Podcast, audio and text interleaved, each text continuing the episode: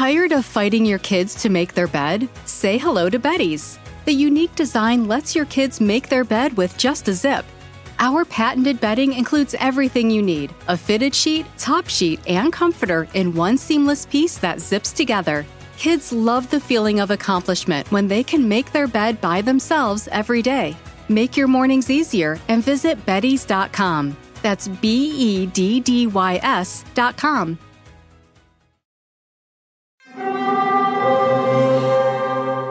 Hear that? It's the call of the Crave. And when the Crave calls, you know what to do. Try the five dollar Bacon Bundle, because the only thing better than a White Castle slider is a White Castle slider topped with crispy hickory-smoked bacon. So pick any two of either the Bacon Cheese Slider, nineteen twenty-one Bacon Cheese Slider, or Chicken Bacon Ranch Slider, and also get a small fry for just five dollars with the five dollar Bacon Bundle. White Castle. Follow your crave. There's no place to escape to. This is the last podcast. On the left. From your glade. That's when the cannibalism started. What was that?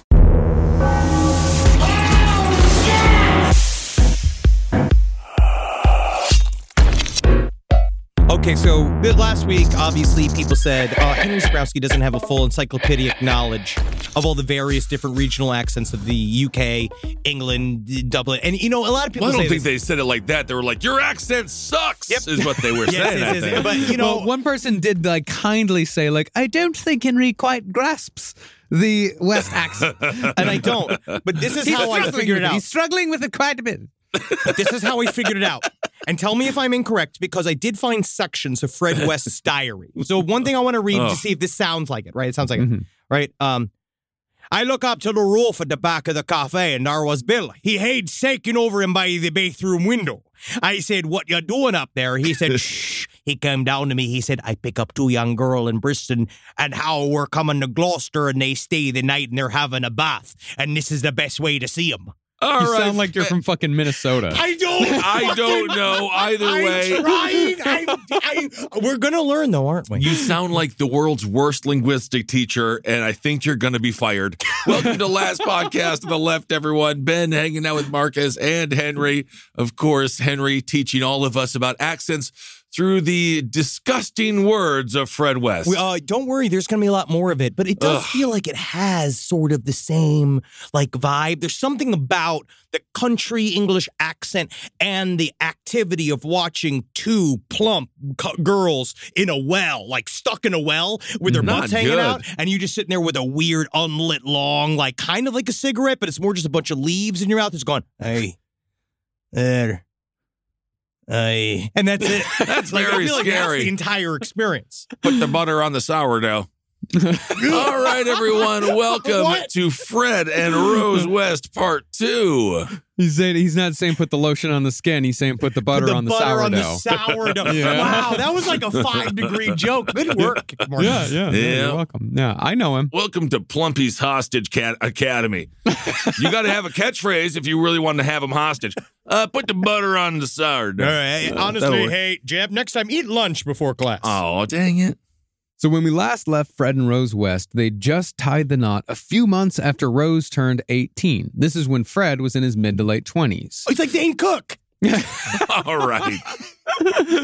Afterward, they moved out of their starter home into another building owned by Polish immigrant Frank Zygmunt, the infamous twenty-five Cromwell Street. Oh. And there's never been a man more proud of his sex dungeon oh, than Fred no. West.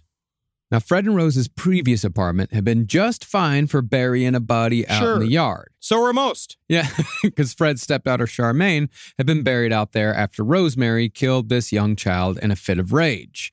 twenty-five Cromwell Street, however, afforded a slew of new opportunities for the burgeoning psychopathic couple, from extensive body storage to a space for a proper torture and kill room. And a proper torture and kill room, by the way, honestly does not often exist outside of horror movies. That's what makes this all so much scarier is twenty-five Cromwell Street sounds like it could be the place of Wallace and Gromit. Oh, it is. Like it sounds like it could be. It, it should be where everyone has crumpets for breakfast, lunch, and dinner. They do. But uh, it was not. They were Wallace and Gromit's neighbors. Oh, it is completely no. real. And what Marcus said, too, about a dungeon, like an actual sex dungeon, you're right. It is mostly art designed. Like, you now they have that. You see that cute show. That Netflix show is like, oh, design your sex room. Oh, no, I didn't that thing? see that. Where it's all about your yeah. sex room, and it's supposed to be like, you know, whole it's sex a bit, room. It's a way cheeky, and then the whole thing is, I don't know, is that none of them have pictures of fucking Woody and Buzz before they were Woody and Buzz, mm-hmm. crudely painted on the walls by the victims. And that's right. a sex dungeon. And mm-hmm. that's where this woman will never put in the proper detail to properly, mm. properly make you scared to go down to a place. Triple X Toy Story. Now, the house at twenty-five Cromwell had, oh, fucking it's Christ. Fine, you know, oh, yeah, the, yeah, the, yeah, yeah, I'm yeah, not going to cool. go into this ain't Toy Story Triple X. No, it's not. It is not. It is not Toy Story. Now, the house at twenty-five Cromwell had three floors, an attic, and most importantly, a cellar. The cellar was accessible and usable only by Fred and Rose West. And as soon as the couple moved in with Fred's surviving child, Anna Marie, and Rose's first child with Fred, Heather, the Wests began plans to expand their cellar into a nefarious dungeon of pain and death. If you cannot go, as we've talked about many times, into certain sections of somebody's home, that means you're a serial killer, unless it's Guy Fieri, in which case he has to hide his chicken recipes under lock and key. Because they're proprietary. In a random garage. Yeah, they're worth their weight in gold. It is. Yeah, well, maybe he would. He should let out that fucking recipe to some of the Guy Fieri pop-ups that are coming yeah, up around the country, mm. because that is the single worst meal I've ever had in my entire life. Besides well, the crimes of Fred and Rose West, Chicken Guy is like the second worst thing I ran into this year. Unfortunately, I don't want to sandwich a chicken review into this episode, but it is not great. Well, according to one young woman who got snared in the web of the Wests but survived, mm-hmm. Fred gave her a tour of the cellar before it was outfitted as a torture room, in which Fred very explicitly said that he was going to turn it into a torture room. But Fred's uh. superpower, if he has one, is he does have the ability. Because, again, let me just, maybe it's the country thing. Like, mm. I sent you a, I sent Marcus a clip mm. of, like, country British humor. You know, and it's all been like, and I watched this, she popped over, she was bent over the Tesco there, she was bent over, she was bent over the freezer there, and I saw a couple of her shorties popping out of the inside. And I had to give her, I had to give her a portion. I had to give her a bit of a portion. Oh, my. But he had a bit, he kind of did have an ability to say things that he was doing, but because he had like a little horrible like jack-o'-lantern glint in his eye, it's like people were like, yay. Yeah, that smirk. Mm. He'd be like, he's like, he's like, yeah, okay, yeah, we're gonna turn it into a torture room, and they're all like, Fred, you're crazy. Well, that's ridiculous. No one would ever do that in real life. They do. I know. Well, the cellar itself was divided into separate rooms featuring white walls that had long since disintegrated away or mostly disintegrated away to show the long-standing brick underneath. And above, one could see the floorboards of the first floor apartment and hear the steps of people walking free. But what's almost unbelievable about twenty-five Cromwell Street is that Fred and Rose weren't the only ones living in the building. They had hmm. upstairs neighbors. No kidding. While the Wests had the first floor and the cellar, the second and third floors were rented out to tenants the entire time that the Wests were doing what they were doing, both in the cellar and in their own apartment. Oh, I will say, goodness. After fucking thirteen years living in New York, you learn to not hear. A lot of earmuffs going on, without a doubt, some Vince Vaughn activity happening. You just don't hear it. You just no. go like, lolly, lolly, lolly, lolly, because then you also know how much they hear coming from your apartment. Yeah. So we all have oh, to exist. Oh, the grunts alone just from the bathroom. Was there shiplap down there? Honestly, if only. Because that's like, you fix all that up. You go there, no. you have a couple of track closets.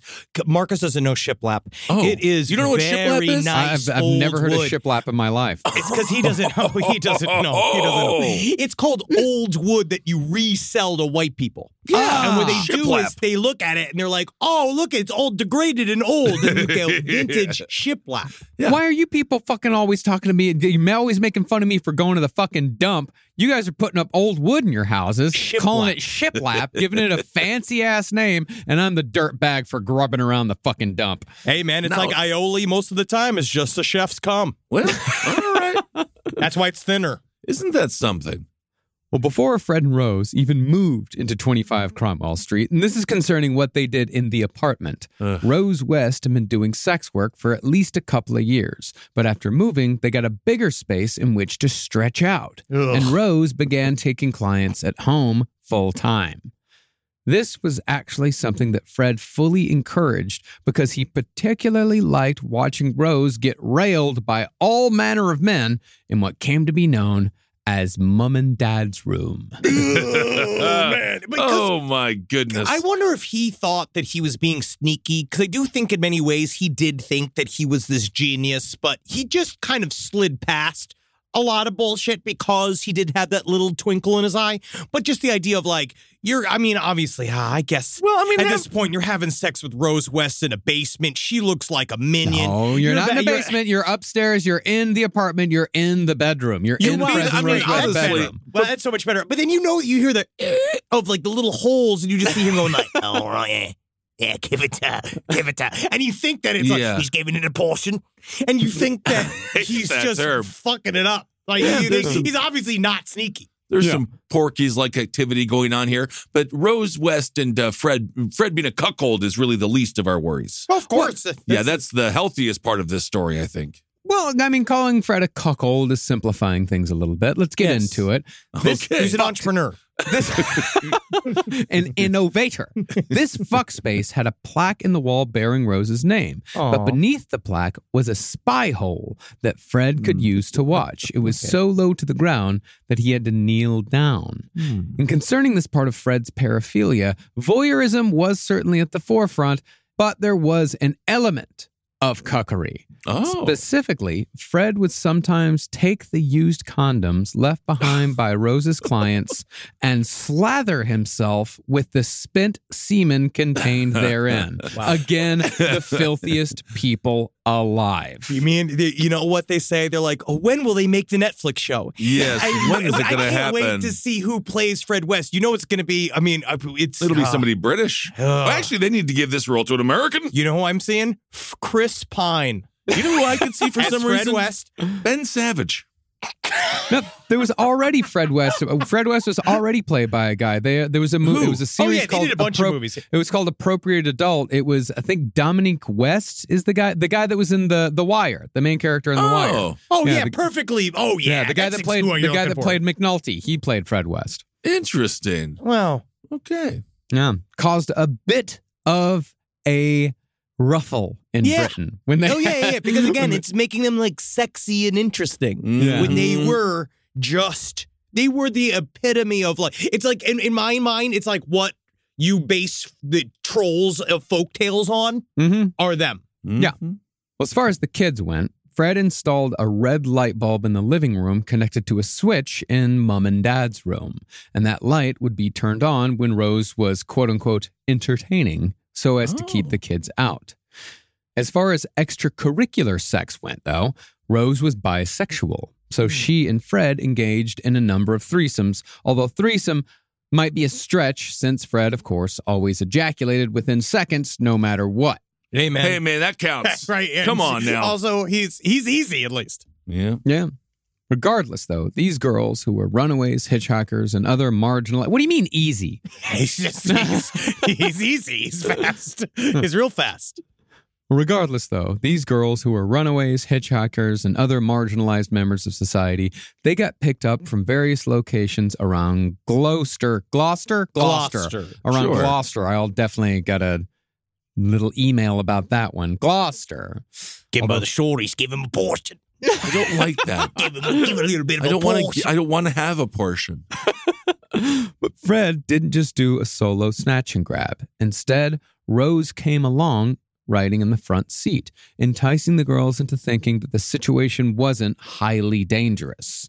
But while they didn't immediately start putting the girls they picked up into the ground upon moving to twenty-five Cromwell Street, they did decide to test it out prior to making it a kill room. Mm. And they did so with one of their own children. And this here is Gold Star territory For sure. Yeah. After bringing Fred's eight-year-old daughter, Anna Marie, down to the cellar, Rosemary held her down and laughed maniacally as Fred raped his own daughter. He then removed the remains of her hymen and collected it in a Pyrex bowl for Ugh. reasons beyond understanding. I'm glad you don't understand. But seeing how there were so many body parts missing from his murder victims, and considering his behavior during this disgustingly evil act, it's speculated that Fred West may have also been a cannibal. Oh my! I, I completely believe that he was a cannibal. Why? I mean, at this point, I don't don't doesn't uh, surprise me, I guess. Mm. But not too long after the collection of the broken hymen, days at most, Fred brought home a long metal bar bent into a U shape and fitted with handles, which he had commissioned as a custom-made piece at the factory where he was then working as a machinist. After taking it down to the basement and installing this metal bar, Rose and Fred strapped Anna Marie into the frame, and Fred and Rose took turns abusing her over the course of an entire day, Fred using himself on his lunch break and Rosemary using a large vibrator the rest of the time. Hours later, once Anna Marie thought it was all over, Rose drew her a bath, but to add just that little extra touch of sadism, Rose had poured salt into the water before Anna Marie had climbed in, which burned all the small and large wounds she'd suffered at the hands of her father and stepmother. And right around the time that these horrific acts were committed by both Fred and Rose, Rose gave birth again to another baby girl, and trust me, we're going to lose track of just how many children Fred and Rose had, when they had them, and who the actual father was. Now, these Jeez. are just slices of what happened in that home. Like, we're going to talk about it a little bit, about the extensive abuse of the entire family, but it's... it.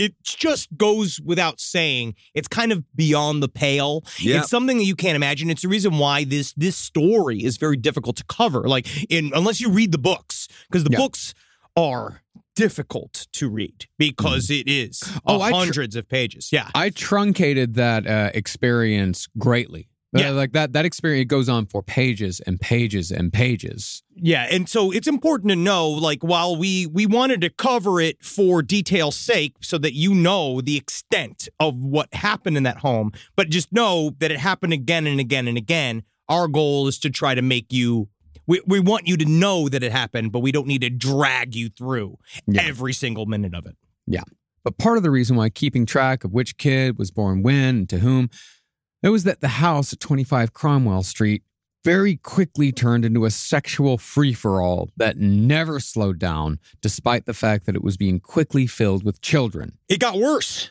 Yeah. The tenants they brought in to live upstairs were mostly young men at this point, and Rose was having sex with most of them out in the open, often wearing little more than a dressing gown to entice the overly horny young men into railing her day and night so Fred could watch. I mean, and again, I just, you have to be super horny. You have to be crazy horny to look at Rose West and be like, yeah. Well, excellent. Okay. I mean, but the thing is, the picture that we have of Rose West that everyone thinks of, that's Rose West twenty-five years after the time that we're th- talking about. I looked at the old pictures of her, too. She looks like fucking Ringo Starr. I don't know, folks. You heard it here first. Marcus thinks that Rose West is a real ten. I did not. I do wow. not think that... Ro- no, That's no, no, unbelievable. No. I, I didn't have that in my twenty twenty-two video card. Randy Kraft's number one fan. Randy Kraft's number one fan is going to fucking come to me about me. this shit. And everyone wow. gets mad at me for like an L R H. And all he ever did was generate millions of dollars of income for Tom Cruise. Hey, I'm just putting shit in the context. I'm making sure everything here is accurate, sir. Fantastic. That's what we do. That's what yeah, we do. Yeah, we're driving Acuras here. Yes, of down course. Down the highway. Oh, no. Oh, we're driving are we the, Acuras. Are we the Acura oh, podcast? Oh, my God. No. I can't do that. I can't have a spoiler. But since there was so much railing happening in the house, the Wests had to hire another live-in nanny, a seventeen-year-old named Carolyn Owens, who worked for the West family for three pounds a week. Eventually, she grew to despise Fred, as most people did. She was mostly creeped out by the way conversations always turned to either sex or Fred's proficiency at medical procedures, specifically abortions. It's not a fun topic of conversation, but, I, you know, I guess, yeah, it's not good. I mean, not all the time. No, after, yeah, not all the time. Not once a week at most. I mean, yeah, if you're talking yeah. about uh, more than once a week, it's beyond the pale. Yeah. Now, after a few weeks living in the West home, Carolyn Owens wisely decided to leave. But Rose was a little miffed because she hadn't yet had a chance to have sex with her. So Fred and Rose formulated a plan to kidnap and rape Carolyn together. But Fred did make it very clear that the affair might end in murder, which was just fine with Rose. Just having these open conversations. Yeah. Natalie and I have a hard time discussing, like, what we want for dinner. You know what I mean? Like, we really yeah. get into log jams talking about being like, well, you want Mexican? No, no, I don't know. I gotta feel like I have Japanese. I can't imagine bringing up the idea of, like, okay, we're going to co-sexually assault this woman. But, hey, I just want to warn you. We might have to murder her at the end of it. And then her sitting there yeah. like, oh, let me think. Oh, is it bad or is it wrong? Um, you know, you're right. You're yeah. right, Fred. Well, maybe sometimes you should cook for your wife. I do. Be nice I do if you did that. My, I do cook for my wife. Well, on December sixth, nineteen seventy-two, Fred and Rose West followed Carolyn in their car Ugh. and rudely confronted her on the street after she'd visited her boyfriend. After getting into the backseat of the car and denying Rose's advances, Carolyn was punched repeatedly by Fred until she blacked out. When she woke up, she was bound and still in the car, but Fred was wrapping a roll of brown tape around her head while Rose again laughed and held her down. That's going to be a common theme. Ugh. Rose laughs through all of these, every single one. She finds all of this very funny, very pleasurable, very enjoyable. She loves it. She loves it. Of all yes. of the people, uh, and then we'll cover a little bit later, M- Myra Hindley, same thing, loved it. Mm-hmm. They then took Carolyn back to twenty-five Cromwell Street and sat her on the couch, where Fred cut the tape off with a knife, slicing her face in the process. After they both raped her, Fred and Rose West went to bed, leaving Carolyn gagged with cotton balls and tied up in probably mom and dad's room. She was there for two days until finally Fred came to her with tears in his eyes. This happens more than once. Yeah. Like, he does this thing where he goes through all this stuff and, and he's a demon. And then he comes in there and right. then he does this weird other fucked up, because there's another form of abuse, just being like, um, he starts crying and he's like, I'm out of control and I don't know. Right. I don't know how it ended up like this. And- well, this time he said that it had all been Rose's idea. He claimed that this was just what she was like when she was pregnant. Oh, yeah. My mom was super oh. into boiled potatoes. Yes, I know that. She just, that's the only thing she could eat. Well, some gals like pickle and ice cream, and I guess Rose had a different fascination. You're right, Kissel. Yep. Yeah.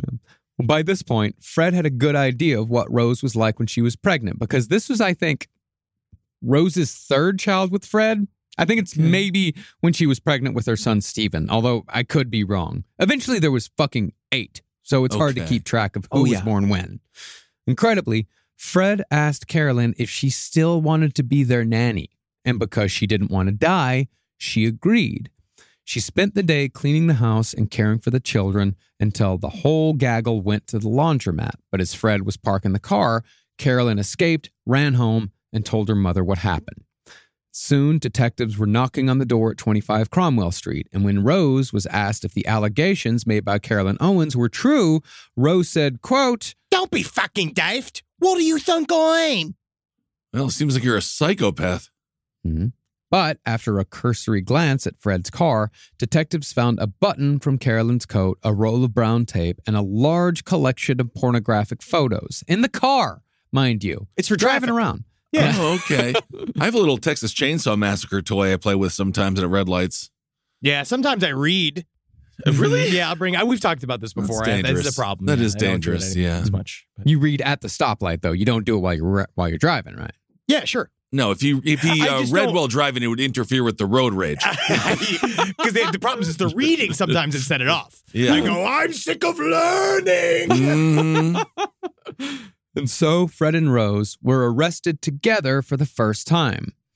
Now, both of them eventually admitted to just physical assault, although Rose soft-pedaled and tried to mitigate her participation by saying that she was supposed to have been seeing a psychiatrist for her quote-unquote lesbian tendencies. And because oh, yeah. she had stopped, that's why she lost her mind. Jeez.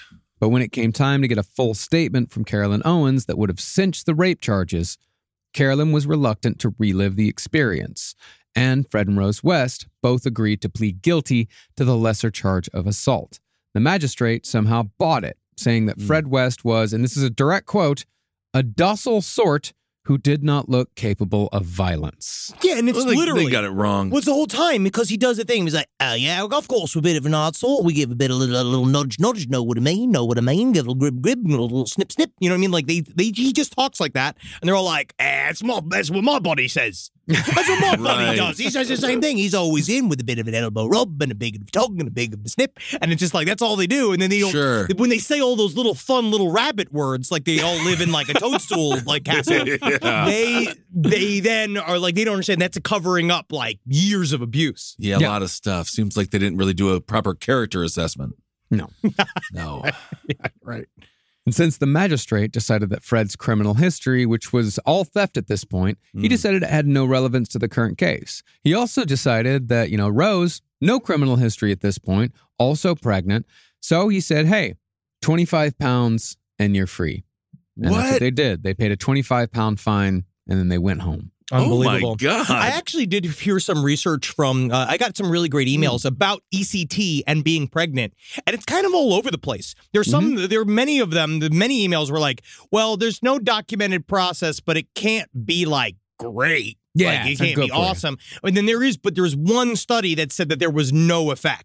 That mm-hmm. sometimes, but it was only supposed to be done for emergency purposes when somebody is literally suicidal and you're pregnant. And so it's like, yeah, sure, I could lightly fry the baby for a couple of seconds instead of you killing yourself and the baby. Yep. But, you know, you know, yeah, it ain't I mean, good. I don't yeah, think it's, it's great. Yeah, there's one study that says that there's no effect, but multiple stories that say, or it's multiple studies that say it ain't good. I mean, there's a couple of stories that say climate change ain't real. Doesn't mean that it's fucking true. that, that's exactly why I'm here, and I think we should really get into climate change. Oh, great. Let's start this talking honestly, about the that. The only that's way great. That the uh, subject of the episode becomes less pleasant. Yes. we just... This is great. Sea levels are rising, folks. Let me get my graphs. Come on. Get on my... Who wants to, who wants to sign up to my... My newsletter, my email chain. Yeah. I'll send you some graphs. I'll send you some graphs. I don't want to be electrocuted. No. No. Now, obtaining their freedom so easily taught Fred and Rose a couple of lessons. One, they learned that it was possible to do absolutely horrific things together and get away with it, even if they mm. got pinched. But more importantly, they realized that it was best to not risk leaving anyone alive. Uh, Furthermore, it was best to choose victims nobody would miss, although they would break that last guideline time and again to no consequence. Because mm. again, we learned the biggest thing is that they need confessions. Their, their, the criminal system, the criminal justice system works the same way over there as it does over here, where they are desperate for confessions and nobody, no crime. It is very difficult to get somebody for murder if you don't if you don't first find the body. It is very difficult. Mm-hmm. More wigs, though. Way more wigs. Yeah, they do have more, more wigs. Rise from your grave. A roast as dark as the night, perfect for fueling the cryptid research and mad ravings required for your podcasting. Don't mind the red eyes. He's just trying to warn you of the bridge. The bridge. Finally, from the caffeine-addled brains of Spring Heel Jack Coffee and last podcast on the left, we bring you Mothman's Red Eye Blend. Yes, delicious Panama beans. Go to last podcast merch dot com to order yours today. My sister is the best gift giver I've ever met of any person. It's Shecky Zabrowski. She shops all year thinking about her family and friends and puts little things aside for their birthdays and Christmases. I have no idea how she does it. I don't know how she do it, but guess what? She always wins Mother's Day, but not this year. I'm coming back. Ready to win Mother's Day and cement your reputation as the best gift giver in the family? I'm taking the crown. All right, give the moms in your life an Aura digital picture frame preloaded with decades of family photos. I mean this. We have the Aura frame up in my home. We absolutely love it. I can put photos on it very, very easily through the app. It's fun to do. And the memories keep cycling and I get emotional. And we filled it with pictures of Carmi and Wendy. And that is not sad. That is celebratory. So you should try it. It's honestly a really good product. Right now, Aura has a great deal for Mother's Day. Listeners can save on the perfect gift by visiting aura frames dot com to get thirty dollars off plus free shipping on their best-selling frame. That's A U R A frames dot com. Use code LEFT at checkout to save. Terms and conditions apply. This podcast is brought to you by Squarespace. Finding work-life balance can be tough, but Squarespace gives you the tools to reach your goals and have time to celebrate. Squarespace is the all-in-one website platform for entrepreneurs to stand out and succeed online. With the new guided design system, Squarespace Blueprint, you can select from curated layout and styling options to create a personalized website optimized for every device. Get your website discovered fast with integrated, optimized S E O tools. Plus, make checkout easy for customers with easy-to-use payment tools. And with Squarespace A I, you can explain what your site is about, choose your tone, enter what you need, and get auto-generated text. And that helps you save time. I know I'm sitting on about two literal wheelbarrows filled with horse pics. Now, part of the issue has been is a lot of these pictures are getting stopped at customs because some of them do depict various world leaders in horse-like circumstances that seems to be pinging a lot of these custom agents' accounts. Now, so what I've done to do is like, so while I'm trying to work on hand smuggling these horse pics over various country borders, I then also have time, because Squarespace is doing all the other ad work for me, to go and work on my killdozer at home. So thank you, Squarespace, for allowing me to diversify in the best way possible for this country. Head to squarespace dot com for a free trial when you're ready to launch. Go to squarespace dot com slash left to save ten percent off your first purchase of a website or domain. No matter what kind of work you do, how you communicate is key. All those emails, reports, and presentations are equally important to the collaboration needed to get things done.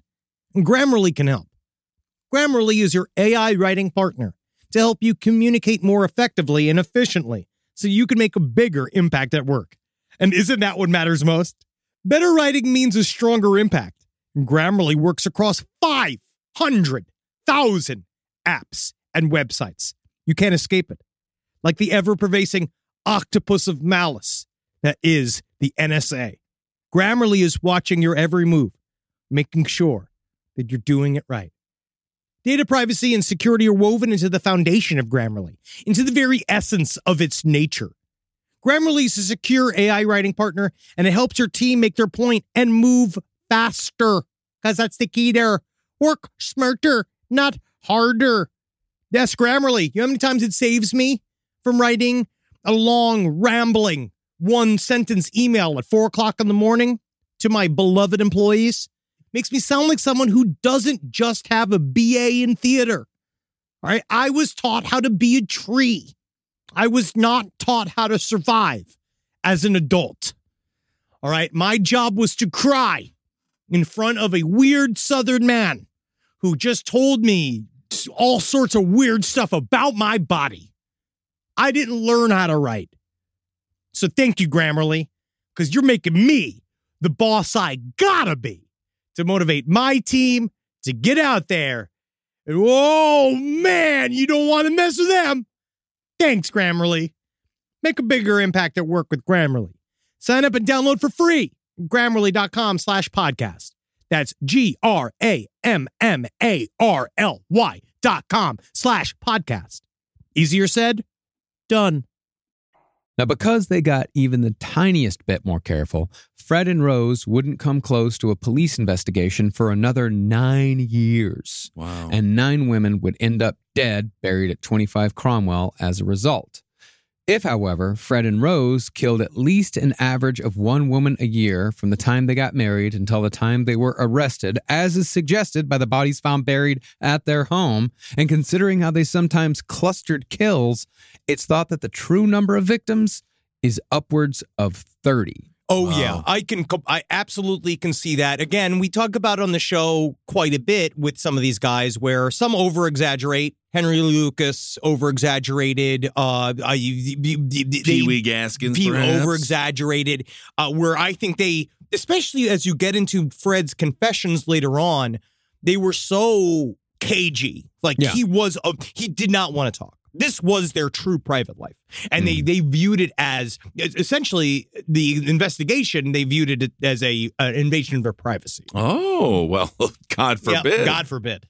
Well, like John Wayne Gacy, Fred and Rose eventually ran out of room to bury bodies at twenty-five Cromwell Street. But unlike Gacy, they almost certainly found another place to bury those bodies at locations that still have yet to be found. Or they smashed up the bones even harder. I also think that they, the one thing that was really interesting was in the excavation of the property, the bodies were buried extremely deep. Mm, yeah. He had lifted, because he was in construction, so he had used construction, I guess, tools to basically dig a fucking fifteen, twenty foot trench underneath oh. his own home. And like, so there was a, there was a, it was layered.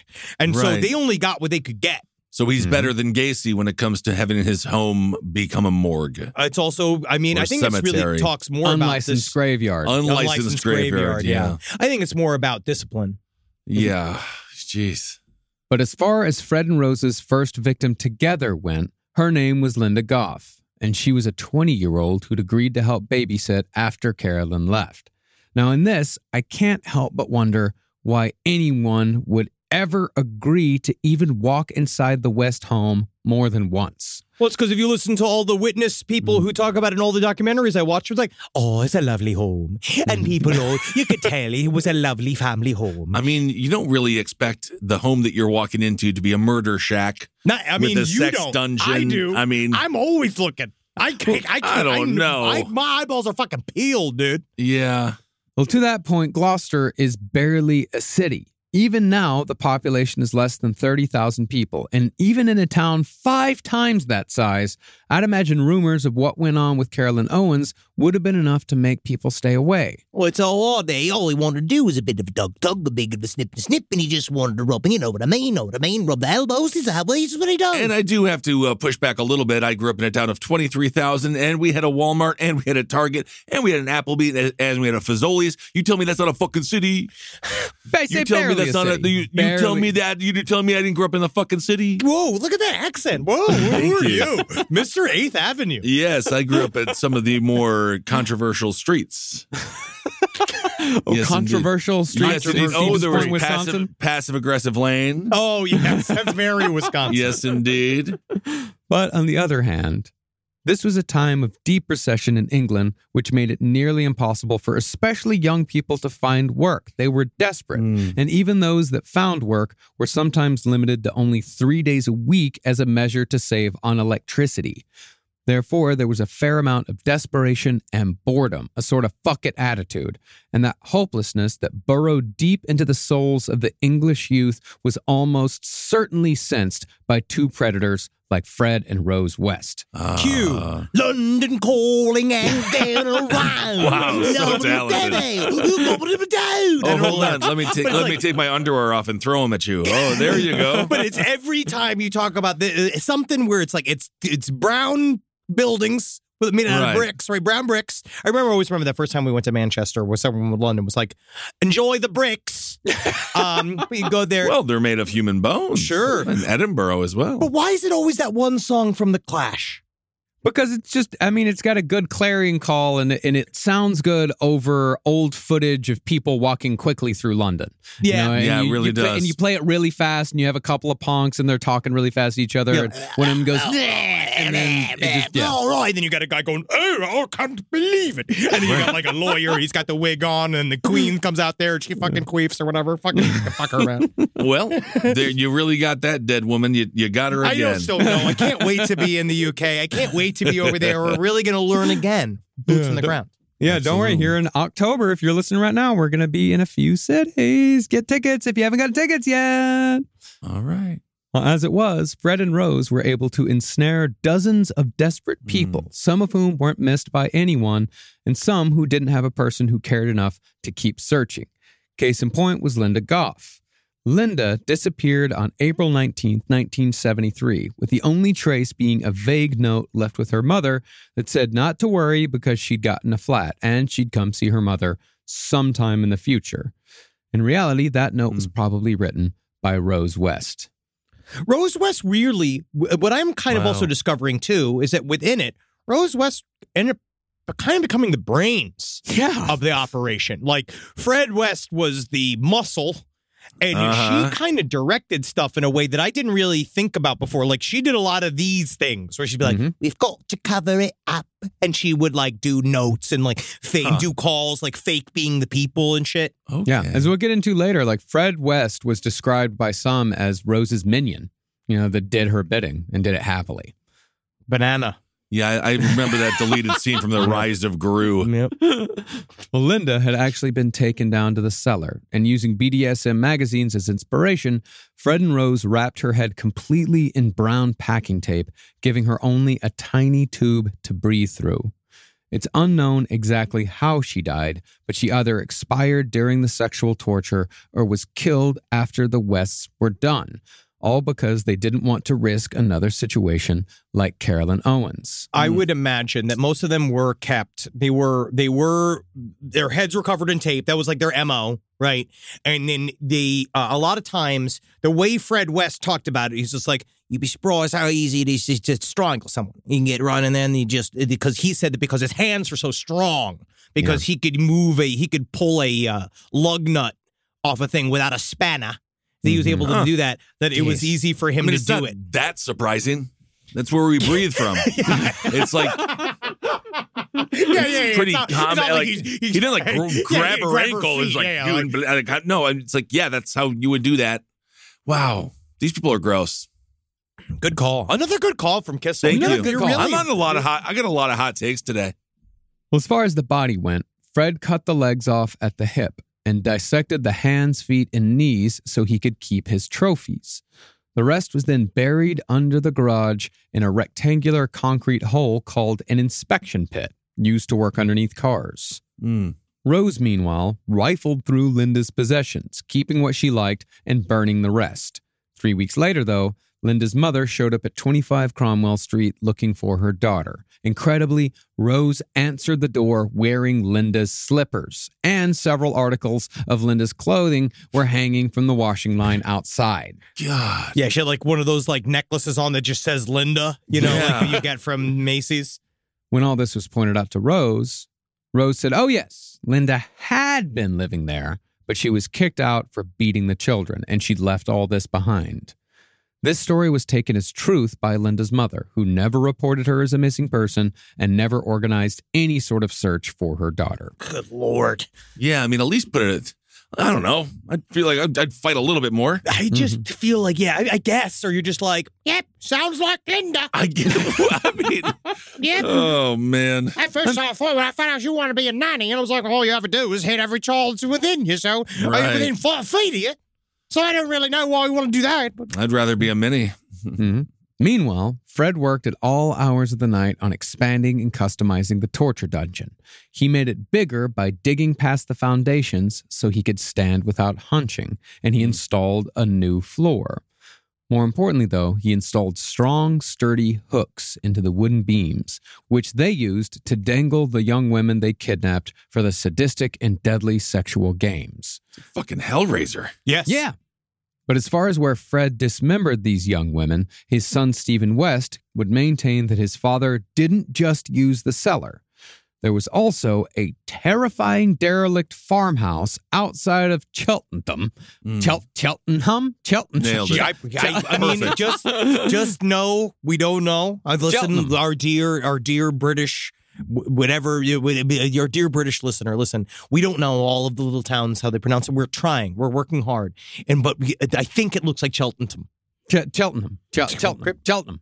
Cheltenham. You know what? Sure. If America wasn't so famous, I'd like to see those motherfuckers look at Albuquerque and pronounce it correctly. I will say yeah, sure. the truth is, is that every town in Texas is also said different than it is written. Oh, and every br- si- oh so we're going to bring up Miami shit. again. We're going to bring up Miami again. Right. It's the same shit. Let's move on. Let's move on. Well, there at this farmhouse, Fred could take his time, and the remains were transported to and from this farmhouse in fiberglass tanks stolen from Fred's place of work.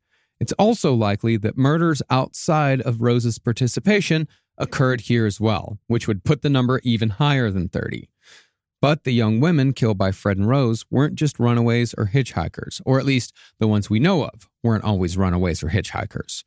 both Carol Ann Cooper and Lucy Partington, the next two victims. Lucy Partington, by the way, was killed after seven days of torture. Both Jesus. of them were reported missing by their families, but there was nothing tying them to Fred and Rose. But the only thing that could have brought any suspicion was when Fred showed up at hospital, as the British say, with a cut on his right hand, most likely sustained while dismembering Lucy Partington. Well, because they had a very similar to M O that you would say to about Myra Hindley and Ian Bradley, where it's like they would drive around and they'd have Rose in the car. And it really never changed. And they'd scoop them up. They would they right. would see somebody on the side of the road because hitchhiking B- was very stops, common. Mostly. Yeah, and it was common, especially at this time period. And and the fact that a lot of people knew each other.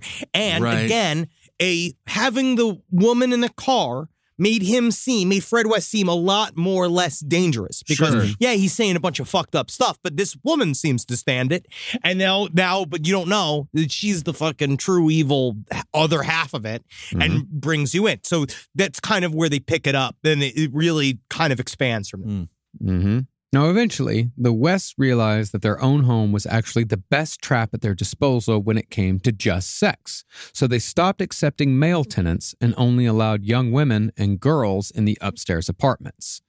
These tenants, however, both male and female, later said they heard a lot of mayhem coming from downstairs. Yes. And sometimes they smelled odd odors. But of course, nothing was reported officially or investigated. Yeah, because a lot of times that just sounds like a, a British chef in the kitchen. That could be a little ratatouille type stuff. I mean, improv troupe moved down there. I who mean, knows? Think about the people who lived above six five six. Yeah, well, when, they must have thought. When Murderfist yeah. was actively just destroying that whole place. Oh. Oh, yeah. yeah.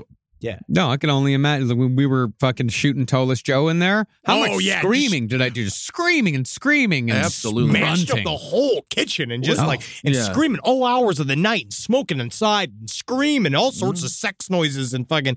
Yeah, I can't even imagine. A lot, a lot of different kinds of sounds there. And beans. Were there beans? I feel like Toeless Joe, wasn't he covered in beans? No, I, no, no. It was a shaving cream. It was shaving, shaving, shaving cream. cream. But yeah. it was the essence of beans. I mean, that's just what Marcus the brings. Essence of beans. Yeah, I, yes. be, I, I bring a bean flavor. You really do. I, do. I always, because yes. yeah, beans are always known for their flavor. Uh, yo, I love a good bean. Give me some Heinz beans. There's a lot of flavor in some Heinz beans. I'm going to mm. eat so many fucking Heinz beans. I when I'm know. in fucking England, I'm going to eat oh, beans for oh, breakfast that's every fucking day. This is making so this story good. more disgusting. Yeah. This story with the English breakfast backdrop yeah. is even more disgusting. Yeah. It's just all the fucking... It's I the like it because it's soft. Soft bacon. That's what I do. It's all that. It's the weird, like, it's like bacon that has the same texture as spaghetti. Yeah. Hard bacon makes my teeth hurt. Okay. Guys, British. It's supposed to be a little hard. This is all British. I know, it's ridiculous. Now, some murder victims were known to the Wests, but many were picked up from the side of the road, sometimes once a year, sometimes in clusters. One of these girls was Thérèse Siegenthaler from Switzerland, whom Fred nicknamed Tulip because he thought she was Dutch. Therese... You know. Does that make sense? Anyway? No, I don't know. I, I, don't I don't know. know. I think, yeah, we're, we're going there, too. And... Yeah, apparently they do, yeah. Okay. Therese was picked up while hitchhiking from London to Wales and was buried in a square grave in the cellar. Again, the Wests were Ugh. never suspected because Therese's family in Switzerland hadn't even known that she'd left London. Each time, however, Fred and Rose got more extreme. They escalated, as serial killers always do. About seven months after Siegenthaler, Fred and Rose picked up Shirley Hubbard from a bus stop and forced her down into the cellar. There, they wrapped tape around her head twelve times to mm. create a brown mask that stopped just beneath the eyes. To breathe, they ran a small plastic tube three inches into her nasal cavity oh. and extended the tube a foot outside of the mask to make it as hard as possible to breathe. Tube was only about an eighth of an inch in diameter. Jesus. And they, again, they're not, they, what's weird is I can almost see it in their, I mean, what's weird? Jesus Christ. But you know, like Fred West in his way, he's like, so she can breathe. And to mm-hmm. me, I'm like, it's probably what killed her. Oh, no, right. they're doing, no, they are doing that specifically to make breathing as hard as possible. They're not yeah. doing it to as a favor. They're they're doing it because they know it's going to be difficult. And it's they're taking it to the absolute edge of how can we torture her the most while still keeping her alive. Right. But after she died of presumably asphyxiation, Fred cut off her head with the mask still on and the tube still attached. He cut off, he beheaded every single person he killed. Ugh. Her body was then buried in the part of the cellar adorned with pictures of Marilyn Monroe. Oh, Again, God. She was reported missing, but no leads were found. This is why it's weird to be famous. You know, you never... It's like when your song is used by a fascist or like... Marilyn Monroe didn't take those pictures being like, "What? I hope I'm in a cellar." No, no, she didn't. No, so, no, no, no. She was like, I really... Oh, it's artistic. I hope people respect my work. It's just always like, especially it's like uh, someone like highly innocuous to use a U K reference. It's like the chef, like Jamie Oliver. Like if right. you know who that is, it's like somebody yeah. that you if somebody in the background. We're like, we love, we absolutely right. love him in this house, and he's right. Oh, Jamie, some of your healthy meals have really helped us keep our energy up for the torture. Absolutely, and he's helped. Uh, Jamie Oliver helped a lot of kids as well. Yeah. Kudos to him for lunches. that. Yeah. Really nice. Yeah, school lunches. But while many young girls were taken from the side of the road, Fred and Rose would occasionally take a tenant. Juanita Mott had been living as a tenant at twenty-five Cromwell Street for about two years, partly because the rates were always cheap at the West home. I wonder why. I don't know. Wow, what a stunner. Most rooms rented for only seven pounds a week as advertised in the local newspaper, the Gloucester Citizen. Most tenants, however, came by word of mouth, and Juanita had actually visited the house a few times before moving in. She disappeared down into the cellar on April twelfth, nineteen seventy-four, hung from a seven-foot noose suspended around the ceiling beams while tied up in complicated bondage knots. She was likely killed by a blow to the back of the head with a ball-peen hammer, and her body was buried in the cellar between the staircase and the second alcove. And here comes that also Jesus. weird, the weird thing that Fred West kind of also threads throughout his confessions, which like, you know, like, well, she asked for it. She asked for it. She wanted to die. No, she I don't think that. she did. I mean, like, no, that yeah. she wanted to die, right? The idea oh, that he I asked see, because she was being tortured yes, so much. And so that is like what? And they were like, yeah, probably, but you started the process. Yeah. Well, Fred West's whole thing was that he never set out to kill anyone. No, like, and that, everything was like, it's like extreme pleasure. Got out of control. Yeah. And then he just, right. ac- and it just accidentally happened. He said, whoa, whoa, yeah. Someone's like, why did you murder these girls? He's like, whoa, whoa, you're making it sound like I went out to murder someone. Yeah, yeah, yeah. No, I dined in. Oh, my. It was DiGiorno. Right. Now, it was a risky move to kill a tenant, but Juanita's family never reported her disappearance. Had they done so, it would have given police ample reason to investigate because Juanita's legal address was twenty-five Cromwell Street. Otherwise, the only reasons police had to investigate the house was for Fred's constant petty thefts or the parties thrown by tenants in which copious amounts of British weed was smoked. Ooh. Hey, hey, can, hey, Marcus, it's pronounced weed. All right? British weed. British weed. Man, that must have been some swaggy swag. Oh, yeah. Oh, the swaggiest yeah. It swag. literally must have been just clumps of dirt. Yeah, I think so. But these parties, this was actually the most likely reason why tenants kept coming, because Fred and Rose knew, just like other serial killers like Dean Corll knew, that a party house is the perfect trap for young folk. Do not go to the party house that is owned by older people. Do not go to the party house that's owned by people in their twenties, oh, that's owned yeah. by people in their thirties, definitely not owned by people in their forties. I'm telling you kids this as a P S A, do not go to the party house owned by the older person. Do not do go. Do not go. Do not Never go. go. You, on, there should only be children in that house, and you should, at the end of it, probably be close to setting it on fire. There should be nobody there taking care of it if you are partying in it as a child. Right. Case in point, Fred and Rose began targeting a children's home for delinquent and expelled kids called Jordan's Brook House that was located nearby. Fred and Rose started grooming residents, inviting them over for tea and biscuits. They also made sure to tell the kids, to tell their friends, about how nice Fred and Rose were. I just feel like if I've got these two fucking evil, the gro- they're gross looking. They're gross. I know he's like vaguely charming. They keep saying that he's vaguely charming, but still, I like, don't know. Just the idea of these two weird older people being like, you go tell your friends. You tell your friends, yeah, we, we're nice. We're fun. We're fun yeah, that's guys, why, right? we're that's fun. why they cool. preyed on people who needed, they probably liked the attention from the adults and they needed some comfort. Oh, of course. Yeah. And who doesn't want a tea and a biscuit? I'm fine with that. Oh, I'm not yes. big on the hard tea biscuit. No. I just love biscuits. Yeah. And the British biscuits and American biscuits. Those are I cookies. love all biscuits. Well, and they also yeah. have cookies. No, though. There's a difference between cookies and biscuits. Yes. Yeah, there is. There is. They, they there is interchange them sometimes, though. No, sometimes not always. Yeah, well, many times I've been offered a biscuit and it was a cookie. Well, you think that it's a cookie. It seems like a cookie, but it's a biscuit. A biscuit's a hard bite. It's got a snap to it. Okay. Well, eventually, Fred and Rose snared a fifteen-year-old girl known only as Miss A, who ran away from Jordan's Brook House and moved into twenty-five Cromwell Street in the summer of nineteen seventy-six. And here we've got another mercifully brief gold star.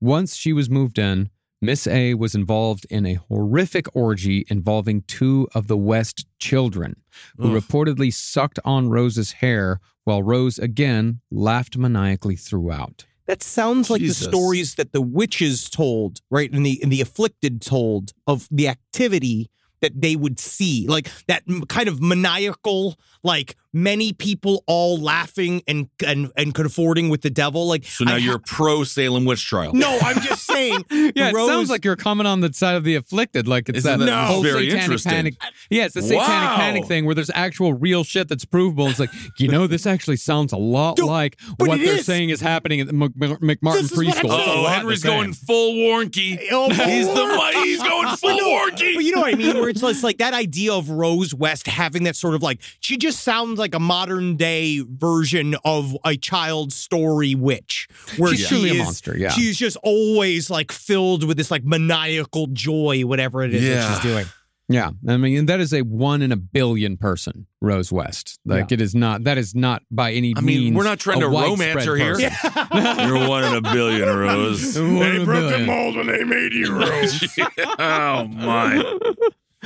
Well, concerning Rose, one of the most shocking facts about the Fred and Rose West saga is that the West children actually remembered Fred West more fondly because, in their words, he wasn't as insanely violent as their mother, nor as unpredictable. That's how they described Rose West. Insanely violent. Yeah, and Fred was the stable one. That's probably not good for a relationship.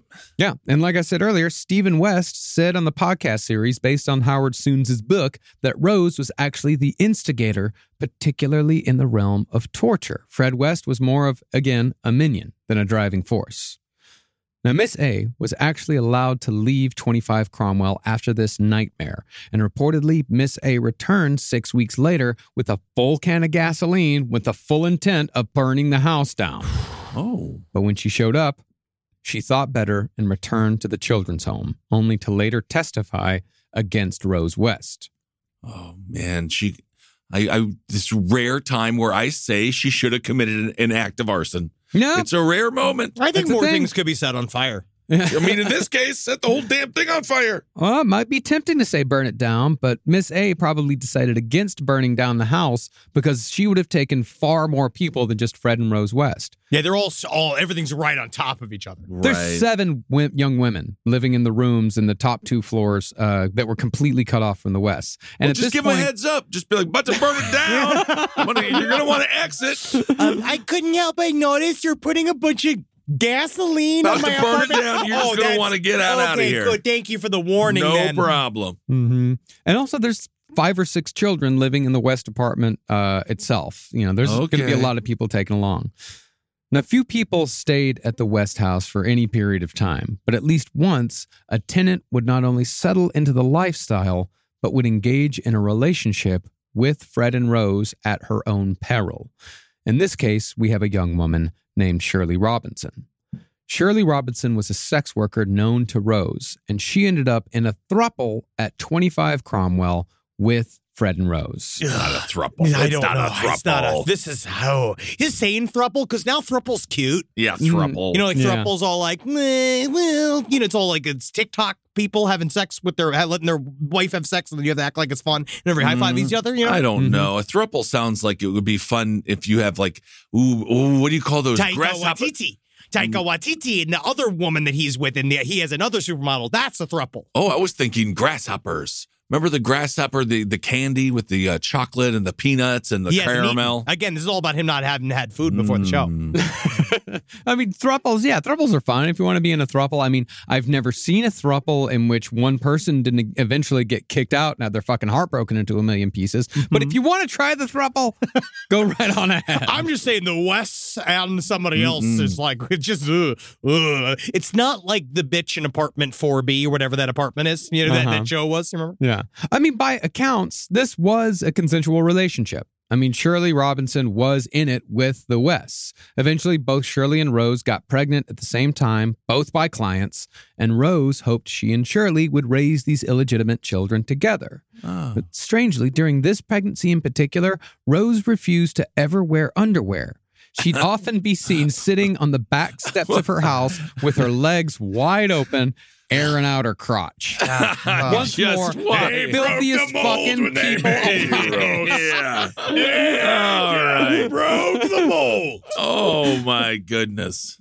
However, things soon went south with Shirley Robinson for reasons unknown. I don't know. Wow. What could yeah, I don't know. Happen? We can, like, infer some of the reasons, perhaps. I mean, it's speculated that Rose grew jealous or she just got tired of the situation. Who knows? Either way, after Rose gave birth to her child, a girl named Tara, she and Fred decided that Shirley no longer needed to be around.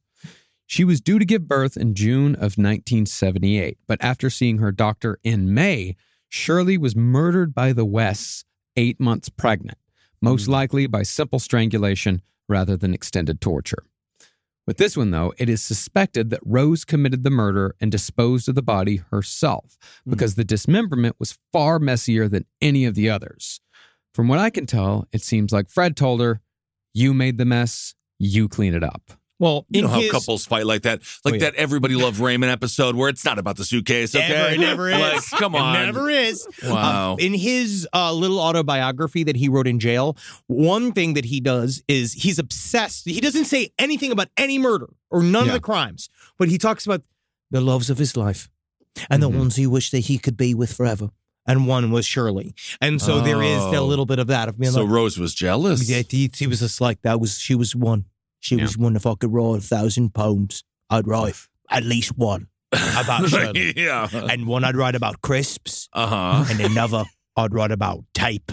Tape and, and another crisps. I'd write about concrete. Yeah, kind of write about what you know, wrong. I guess. Yeah, yeah, she, I'm saying. Yeah, anything else? Mm, rape. Okay. I hate that poem. No one likes it. No so one does like up. It, no. Fred, no.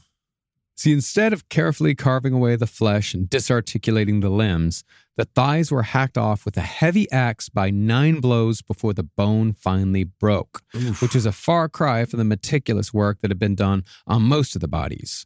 Trophies, however, were still taken, although mm. this time Fred and or Rose also scalped the hair, either before or after decapitation. Yeah. Where did they put all this shit? Uh, well, not shit. Where did they put these human parts? Don't know. Nobody Where? Fucking no knows. It must have oh. been out on the farm. I think that they just went out to that farm area. There's Maybe no way. I, I feel somewhere. Like that's where they had it there because Fred West brings up that place again and again and again. Mm. And I feel like they went there a lot, or he did. I think he, did. he went to go read because he hang was out in a room full of severed bones and he, skin, and just was very romantically obsessed with these ideas because he also talks about in the confessions. And he's like, I close my eyes and the ghosts they come to me. They come and ask me, when are we gonna see you, Fred? When we gonna see you? And so he's like, he goes and he says that he he speaks to all the ghosts. Oh, mm-hmm. okay, like Maniac. Yes. Yeah. I mean, I think, you know, the fact that the scalping was the only time that this was ever done to any of the corpses, I think it points towards Rose doing it because yeah. I think it seems like that's Rose's thing because Rose is also like, it cannot be stressed enough that Rose was also a serial killer. She's also experimenting. She's doing the same shit that every other serial killer does. Yep. Right. But concerning the eight-month-old baby, it was dismembered as well. And Fred again took trophies. Didn't matter who it was. With Fred killed, if there was a dead body around, Fred's taking the fingers and Fred's taking the toes. Okay. But after this murder, arguably the most distasteful, the magic of the act sort of lost its edge for a little while. Yep. Instead, Rose focused on sex work, putting ads in magazines saying shit like this. Sexy housewife needs it deep and hard from V W A. Very well endowed male while husband watches. Oh, man, I'm just not that well endowed. I, I bet you take you. Okay. Yeah. Well, to her clients in the mom and dad's room, Fred Ugh. Installed a doorbell. For, yeah, mom and dad's room is always off. Just, it just, it just also. I don't like, like it. It's just again, they're you know they're bad. They're bad. they're bad. They are they bad. Are just no. bad. Yep, Fred installed a doorbell for Rose's clients labeled Mandy, which was Rose's professional name. Hmm. When it rang, Rose dropped everything to attend to the client, sometimes leaving food burning on the stove. Fred and Rose also had another child, number six, mostly because Fred said that, quote unquote, potting Rose helped her from getting topsy. that is potting Rose helped her from getting topsy. He literally filled her with child because the we are watching the inner mechanism of the murder group fall apart. I, we are seeing him look at Rose, and I think after she scalped a corpse, yeah, he's like, oh shit, Rose is getting a little out of hand. This mm-hmm. is the breaking point. She is starting. It's starting to to separate. Where I think that, he, especially where she, because she's puts the driving force on. I want to get back in hardcore in the sex work mm. because again, insinuating you're not enough. Mm-hmm. And what do we do with people that don't start to fit in with our lifestyle? After yeah. a while, it's just we a fucking strange... kill them and we dismember them and we put them in the backyard. It's a strange ad for a local paper. I'm sure there's mostly editorials about jaywalking and how it has to be banned. And then all of a sudden, Rose West is just like, "I'll take it deep and hard." I actually feel like it was way more. Um, I think it was way more D I Y.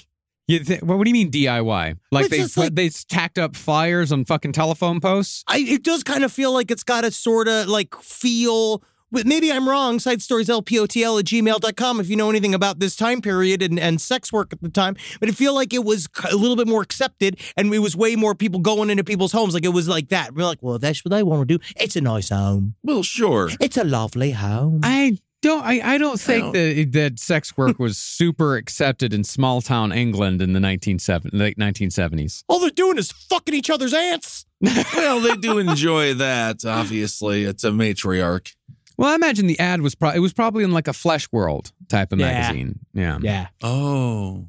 But this time of relative peace was disturbed when Bill Letts, Rose's father, died of mesothelioma. Whoa, Take whoa, that, you get a Camp Lejeune? He said it! No, mesothelioma. If you've been stationed in or around Camp Lejeune, please get out call. Of here. Go, the you would have mesothelioma. Wow. A few months later, as it often goes with serial killers in a stressful life event, mm. Fred and Rose returned to murder, albeit mm. for the last known time with a sexual motive. The victim this time was another girl lured from Jordan's Brook House named Allison Chambers. She again worked briefly as a nanny before being killed, dismembered, and buried in the garden. Now, she was reported missing, but because she wrote her mother a letter saying she was off to live with a family to look after their children, she failed to name the Wests, so the police determined that Allison Chambers was most likely fine, just unreachable. She's fine. She's fine. See how easy that is to be a detective? She's fine. All right, All right. Well, she's got feet. She ran away. All right, get Boom. Away from me. Hold Boom. The stick. Absolutely. Look at the hat. I'm a cop. Can we please go get a meat pie now? Now, by nineteen eighty, there were six kids living at twenty-five Cromwell, and a new baby replaced Anna Marie after she finally left at the age of fifteen due to years of abuse. And by the way, if you're curious, again, those years of abuse are detailed to an insane degree in the book Fred and Rose. But when Anna Marie left, Heather, Rose's first child, she became the eldest in the house, and she began to bear the brunt of both Rose's beatings and Fred's sexual abuse, something that Fred called a father's right. You know, he, he yes, because he learned that again directly from his father. Mm. Yeah. Um, we know that he oh, was right, sleeping yeah. with his own mother. We know that he probably impregnated his thirteen-year-old sister. Oh, my. Um, he's viewed this again. That's just country living. It's really not. It's really not. But he brought it to the city. Yeah. Look at that. And concerning that so-called right, I mean, one of the kids that were fathered by a customer of Rose's, one of the kid, Tara, that was not Fred's daughter, she said that Fred only abused his natural children because he looked at them as his property. As such, in one case, when Anna Marie briefly visited with a boyfriend, he heard a protracted twenty-minute screaming fit in the middle of the night, which Fred and Rose explained away as Heather having a nightmare. And of course, it's just them torturing Heather down in the cellar. Oh, yes. Mm. Now, soon after, Anna Marie was unfortunately forced to move back into twenty-five Cromwell, although she made her boyfriend promise that he would never leave her alone with her parents. And I'd be the boyfriend being like, do I really got to get in the middle of all this fucking shit? Like, I mean, we you need don't to move just... to Hollywood or something. We got to get the hell out of here. You don't just date uh, the person you date you their family, family to. You're right. Mm-hmm. Yeah. Well, Anna Marie moved back in to help raise another child, Rosemary Junior, who'd again been born as a consequence of Rose's sex work. A year later, another sex work baby was born. Number three out of eight, I think. I think it was the third one in a row. Oh, and after that, Rose got even more violent, even more frequently. How do you do so much to, after being pregnant for a decade? She likes it. Yeah, I guess that's what it is. People yeah. just like it. Yeah. It's a lifestyle. Yeah, it is. It is a lifestyle. Yeah. Yeah.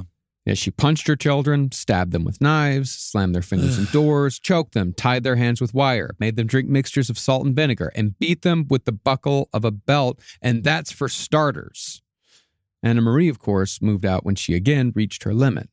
Meanwhile, as Howard Soons speculates, and we wholeheartedly agree, Fred and Rose were almost undoubtedly abducting and murdering girls throughout the eighties, although there is no proof they did so outside of Fred's talk about the possibility of as many as thirty victims after his capture. Wow. Yeah, there's just nowhere else to bury them at yeah. twenty-five Cromwell Street. Yeah, they just out, they outsourced it. I think yeah. they went to the farm and they just slowly started to leave them various places, and I think that the dismembering just got way more articulate. Mm-hmm. Now, Heather West, the eldest of Fred and Rose's children together, she was trying as hard as she could to escape twenty-five Cromwell. She begged her sister Anna Marie to let her come live at her place. She also applied to work at a summer camp just so she could escape the house for at least a few months. But her sister probably rightfully pegged that Fred and Rose would just come snatch her back if she tried running, and her application at the summer camp was tragically denied. God. God, just one job interview. You gotta, oh, God. Yeah. Soon after, Heather West disappeared like so many girls before and became the last girl killed by Fred and Rose West. Now, for some reason, Fred and Rose had become obsessed with the possibility that their daughter Heather was a lesbian, and some speculate that perhaps it was this obsession that led to Heather West's death. Howard Soon speculated that Fred and Rose tried, quote-unquote, curing her by tying her up and raping her. And at one point, one of the two of them strangled her to death. Now, Fred did say that he was the one who did it, but it's more likely that it was Rose, because Rose's temper was now beyond imagination. Because she'd also go into these games and then truly get jealous of her own husband in the moment and then freak out and kill the person in front of him.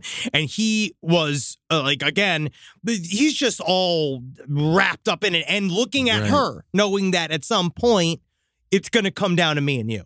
Yeah, it might. It might. Maybe. Another clue as to which one did it is in the dismemberment. Like the body of Shirley Robinson, the corpse of Heather West was hacked to pieces in a manner that we could call inexpert. This again suggests that Rose both committed the murder mm. and dismembered the body.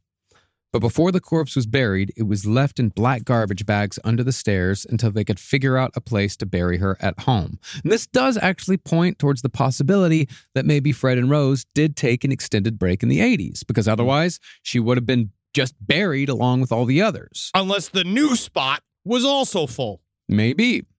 It also might have been that since Heather West was their own child, they might have buried her close by in a sort of perverted extension of the possession Fred felt towards his children. That's exactly what mm. I think that happened. Because Fred West, we'll talk about later on, that the, he would say that they would, after burying her, he would come out and he said he was obsessed with this idea. He'd go, Heather, wake up. Heather, come to your father. Like, he would go and sque- yell at the right. grave and say, like, wake up. Then, which is, you know, I um, I, wish I don't think he did it. I don't think he did that necessarily, but I no. think that he, that's, that is that. Because then he'd use her as an example to the rest of the children. Could have been cool if she woke up, though, and then killed him from the grave. I mean, yeah, yeah, that would be yeah. a great movie. Yeah, it would be cool. And when the rest of the children came home from school to find Heather missing, they were flatly told that Heather had gotten the job at the summer camp after all. No. Fred then asked Stephen to help him dig a hole in the garden for a new fish pond, which was, unbeknownst to Stephen, his sister's grave. Mm. The hole was then paved over with pink and yellow square slabs, and a patio was built over Heather West's buried body. Now, after Heather's murder, Fred West decided to move his younger children into the cellar permanently. Oh, oh no, yeah. that's not good. Covering the floors with linoleum to permanently entomb the five young women buried beneath the house. And eventually, the West kids would cover the walls of the cellar in childish graffiti, bizarre murals of cowboys, and yeah. crudely drawn cartoon hearts, all scrawled on the remaining white stucco that hadn't mm. crumbled off the exposed brick. That's what I was talking about with the idea of like the Buzz and Woody drawn on it. Because as you look at the the police pictures afterwards, I feel like that is the, I mean, obviously it's all deeply disturbing, but that was one of the things that's the worst because it does look like right. the basement at a child's daycare because mm-hmm. it's all painted up with kids' Ugh. drawings and shit. I mean, it doesn't look like a child. How many child? No child daycare looks like that. No, it's of course. Awful. No, you've never been to. I had this guy in this great. There was a guy yeah. in our neighborhood named Danny. I used to go down there every, like, for six weeks at right. a time. And I'd go down to the basement and he'd chain me up. To, he said yeah. trying to make me taller. I think you're trauma dumping. um, yeah, there's no, a lot, lot no. of... We'll talk about um, that. But the thing is that I would yeah. make him laugh so hard he'd let me go. Isn't that but fantastic? But then I'd always go back because, again, I've got to get that laugh. Yeah, put yeah. the butter on the sourdough. Now, I'm sure Fred and Rose got a kick of just how evil this move was. But the practical reason was to just get the kids out of the way. Oh, yeah. Well, see, Fred and Rose wanted to transform the entire upstairs area into a brothel, while the lower section where the kids lived in the former torture and kill cellar was sectioned off with an iron gate to keep the kids isolated and held captive when they weren't at school. Now, for the next five years, it's unknown how many young women Fred and Rose killed, if any, seeing as how they'd converted their torture and kill room into holding cells for their six remaining children. Really, all that's known is that Fred would threaten the kids often and loudly that they would be killed and buried under the porch like Heather if they didn't behave. Yeah, was it one wow. over and two to the left? They'd go and he'd look at the panels on the ground, and that's where they would say that she was buried in the backyard. Oh. And you know what's kind of funny is that my mom used to say that she was just like, you know, like, I'll get rid of you and I'll make another one just like you. Uh, I don't you know. Like, well, no, your mother fine. wouldn't want to. Why would she want to make one just like you if she wanted to get rid of you in the first place? I think it was more that's saying true. that no one would miss me. Uh, but again, it was a funny bit at the time. I it mean, it's funny. Yeah, it's kind of funny, but. How many know. little Polish redheaded squealing boys were there running around Queens? Yeah, at the time? There's not really that many of them. I killed each one because honestly, I didn't need the competition. No, you didn't. That was me yeah. showing them survival of the I'm fattest. In, I'm in charge yeah. of this ginger yard. Right, absolutely. All right, I'm the big fish. uh, indeed, no doubt about that. But while we don't know if they murdered anyone in those five years, they certainly never stopped abusing young girls. And in nineteen ninety-two, one of the girls that Fred and Rose had groomed and raped talked to a friend about what she'd suffered. Thankfully, the person assigned to the case was Detective Hazel Savage. Ooh. This is, a, again, with last podcast, a lot of times, yeah. we try to be pretty honest about how cops do their jobs and how they don't do their jobs. But this detective actually dug in. Hazel yeah. Savage. Actually did her job. Nice. Now, Detective was, yeah, isn't that great how yeah, we have nice. to dif- differentiate, have to say, I mean, like, wow, there was a cop that did their job. Holy shit, dude. Well, because the story literally already has yeah. several decades of police not doing anything. Yeah, that's yeah. that's the thing here. It's a real Jodie Foster situation, Silence of the Lambs. yeah. That she was a, you know, a woman. She, who was, yeah, yeah. she got into it. I just yeah. remember her climbing the rope. Yeah. Yes, indeed. That was the beginning of the movie. Yep. Yeah. Live from your grave. Hey, what's up, everyone? How you doing? Ben Kissel here with Henry Zebrowski. Yeah, it's me, man. Yeah, bro. Henry Zebrowski is smoking some of that sweet Last Podcast on the Left, babe. So go out there and purchase yourself some. I hope you enjoy it. We have sativa, we have indica, and we have a hybrid. And I have to tell you, from my personal experience, they are wonderful. Super tasty, live resin. You really get the delicious weedy taste, which is what I like. And yes. three different experiences. You go to your local vape store and get it. Absolutely. Absolutely. Thank you all so much for supporting the show. We absolutely love you. Can't wait to see you on the road. And get that vape, put it in your brain, and have a good time. And if you want us at your favorite weed store, give them a call and ask for them by name. Absolutely. Last Podcast on the Left, it's weed. Hail yourselves, everyone. Hail Satan. This show is sponsored by BetterHelp. It says here I have to talk about something I need to get off my chest, and I guess I can share it here. I eat mayonnaise for fun. It's a hobby of mine, and it's an addiction, and it's a daily weight on my life. How much I need whipped egg whites and oil crammed into my veins as soon as I wake up. And a lot of people carry around a lot of different stressors, big and small. Some people are presidents. Some people are soldiers. Some people have to eat mayonnaise, especially with hard-boiled eggs, which is what I eat for lunch. But I guess I should share that in therapy, because therapy is a safe place to get things off your chest and to figure out how to work through whatever's weighing you down. And what I do is I just add eggs if I have mayonnaise left over. I just continue to add the eggs. But if you're thinking of starting therapy, give BetterHelp a try. I hope they can help me. My God. I hope they can help me. Get it off your chest with BetterHelp. Visit BetterHelp.com slash LastPod today to get ten percent off your first month. That's BetterHelp! H-E-L-P dot com slash LastPod. Hey! Did you know Fast Growing Trees is the biggest online nursery in the U S with more than ten thousand different kinds of plants and over two million happy customers in the U S? They have everything you could possibly want, like fruit trees, palm trees, evergreens, houseplants, and so much more. Whatever you're interested in, they have it for you. Find the perfect fit for your climate and space. That's one of my favorite things about it. Fast Growing Trees makes it easy to order online, and your plants are shipped directly to your door in one to two days. And along with their thirty-day Alive and Thrive guarantee, they offer free plant consultation forever. Now, personally, I'm in the middle of re-landscaping my yard. I like to do it myself because I called up a landscaper to see how much it cost, and it was absolutely insane. Plus, I love dirt. I love getting my hands in the dirt, and I love planting things myself. And Fast Growing Trees has given me some wonderful plants that I can use. Like I got this uh, Texas sage, purple. I've dug up a whole bunch of horrible bushes and shrubs up in front of my window and in front of my house and put some purple Texas sage up there, and it's going to thrive, and it's going to look real good. And I didn't even have to go to a nursery to buy it. It came to my house. Now, this spring, they have the best deals online, up to half off on select plants and other deals. And listeners to our show get an additional fifteen percent off their first purchase when using the code LEFT at checkout. That's an additional fifteen percent off at fast growing trees dot com using the code LEFT at checkout. fast growing trees dot com, code LEFT. Offer is valid for a limited time. Terms and conditions may apply. This episode is brought to you by Philo. Do you love T V? Yeah, we do! Do you love saving money? Oh my God, you bet! Then Philo may be your solution. Philo has shows, movies, and live T V for just twenty-five dollars a month. You can even try it for free with their seven-day free trial. That's amazing! No contracts, no commitments, no hassles. It's just a better way to watch T V.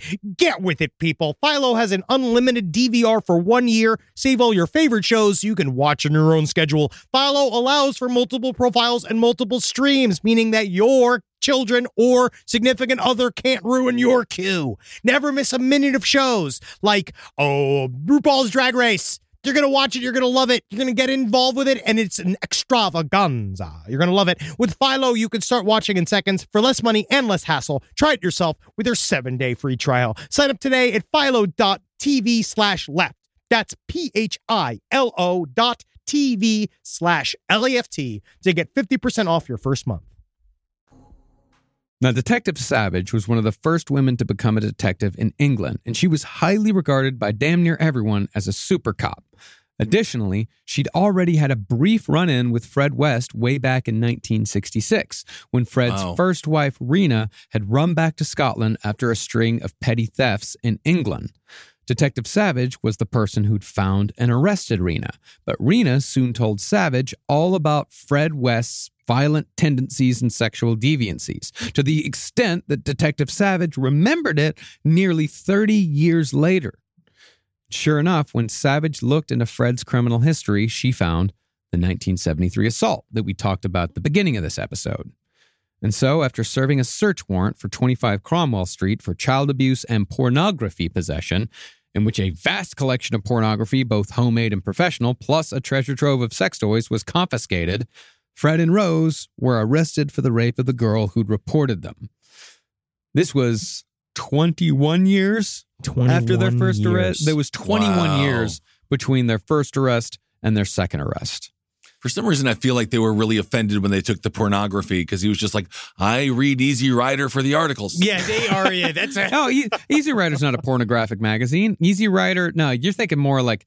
Uh, Nugget. I mean, Hustler Nugget. Yeah. No, Easy Rider. Nugget. Nugget. Club Easy Rider, it was the gals and the bikes. Easy yeah, Rider. But they yeah, they've sensed that. But they weren't like, naked, Nugget though. Is where, Nugget is where you see an old woman just sitting on a toilet. I know, but Easy Rider nice. was definitely pornographic. They weren't dressed like Secretary of State. They no, were, they were just, but, they were, it, it was definitely por- pornographic. I, have you, how many issues of Easy Rider have you read, Ben? Because I've read two. Wow. He just pulled your pornography card. I don't know. He just went up to I you don't and know. checked you. I don't I, know. I love to see the showdown of old vintage pornography and two men who it makes hard. Yeah. Uh, well. I actually have started quite the nice little penthouse collection that I started at, what's the place in Pittsburgh? Edie's? Edie's, yeah. It's a great Edie's. time to admit that. Yeah. It's, per- it's perfect time. So if you are here, send yeah. your vintage pornography Absolutely. to P O. Box four seventy, North Hollywood, California, nine one six zero. Great. Unused pornography. I will Thank only you. take it in how mint or know? near no, mint he collection. He won't near know. Mint you know how he does? He's not going to know. You know how he knows? Taste test. Yeah. I looked every page. This one's particularly gross. Give it the old sniff test. Sniff, oh, sniff. God. Open up that holly bag. Give it a sniff, Give it a portion. Sniff. I don't want to know what wants a portion. There. And next thing I know, I say, is it wrong for me to be wanting to have sex with my wife? And they say, well, it's not. It's fine for you to have sex with the wife, but now you're banned from the Tesco. Okay. seventies penthouses are fantastic. But meanwhile, it's not the hill to die on, Marcus. It's not a hill to die on. I have a, I have a fucking penthouse that's got an interview with John Hinckley. It's amazing. It's a hill to masturbate on. Yes, well, meanwhile, Detective Savage had a hunch that there was far more going on at twenty-five Cromwell Street outside of the rape of one girl. So, starting with Anna Marie, Savage began interviewing everyone who had any sort of contact with Fred and Rose West. Now, of course, Anna Marie talked about everything that was done to her, but she also mentioned her half-sister Charmaine and her mother Rena, both of whom had been missing for decades. Mm. This is nineteen ninety-two. They've been missing since the late sixties. Wow. Anna Marie's boyfriend added that Heather would probably know more than anyone, but no one had seen Heather in five years. Yeah, and, and, uh, but meanwhile, every other police officer is like, everybody runs away. It seems like it. Yeah. Everybody Easy just excuses. runs. You'll be, You'll be surprised how many fifteen-year-old girls are absolute experts at hiding their personality right. and, and being and, and fading away as ghosts in the mist, no trace. No, yeah. indeed. There's a lot of parallel between this story and the Dean Cole story. Oh, very. Know, it's, that, it's very, very similar. Yeah, there's a, the party house angle. There's, you know, the fact Less that, you know, candy. kids are kids are very transient in these days. So it's like, ah, they'll turn up eventually, not putting in any effort. And then, boom, all of a sudden, thirty-five kids are missing. And actually, wow. Kissel, there is quite a bit of candy. Is there candy? Because I was reading through it. They Fred West did have a notorious sweet tooth. Ugh. And that was like how they ate. They would eat like children. They would oh. eat like candy and, and, and, and whatever was garbage. But they, yeah, he loved his candy. Oh, Lucky Charms for dinner. And so Savage looked into a possible paper trail for Heather West and noticed mm. that there had been no income or tax records since she, quote unquote, left home, and no records of state or health benefits, all of which was nearly impossible if she was still alive. Now, Rose's story was that she gave Heather six hundred pounds to leave home because she didn't want her daughter's, quote unquote, lesbian ways influencing her other children. But without hard evidence, Rose was only charged with child abuse. Mm. She was granted bail, while Fred, who was also charged with child abuse, he remained in prison. Rose subsequently attempted suicide by pill overdose, but after Stephen saved her, she got a job as a janitor, continued doing sex work, and filled her days watching Snow White, Looney Tunes, or the Robin Williams movie Hook, over and over again. Now that's a good plug for Hook. Well, it's, a, it's an, again, as an artist, you, are, you just Peter. never know who's watching your work. I also imagine all the Lost Boys. Like that's kind of kind of be fun. Yeah, you, you all you do is kill little. You kill children. I mean, right? You're not supposed to empathize with Hook. Captain I mean, Hook's bad, I but I think she feel, probably liked him. I feel like he's a complex no, man. He's not but that there were complex. no little girls in Hook though. It was all Lost Boys. Yeah. No, there was a well. Uh, there was one. No, there girl, was that. She was gal, only yeah. in the beginning and the end, and but then also, Julia Roberts. But how those boys it's make more boys? It's a mystery. No, they, well, they, they, they, reproduce, they reproduce asexually through potting. Is that yeah. real? I, yeah. we, wow. we just don't know, do we? I guess yeah. Lost Boys lay eggs. Yeah, uh, they might. Or is it huh. all just a collection of boys from other timelines? I think they're all dead. I think they molt, and then when they shed their skin, that becomes a new Lost Boy. There's no way that they're actually alive. Side stories, L P O T L at gmail dot com. Do the Lost Boys have a reproductive system? And I want to know, and I don't want to hear any of your filthy pornography. I want to hear from no. scientists. Well, yeah. absolutely. But I think they're all already corpses, and that's why they can imagine food and it appears. Hmm. Hmm. You think that's a superpower corpses have? Well, well, he's just I saying mean, that they're in heaven, and they were up with the homeless boys that are now they're in, like, whenever they're, they're in limbo. Yes, yeah. absolutely. Now, the Gloucester police were content with simply charging Fred and Rose West with child abuse, despite the many disappearances surrounding them. And indeed, the witness in the child abuse case dropped out at the last second once again, meaning mm. both Fred and Rose were allowed to go home.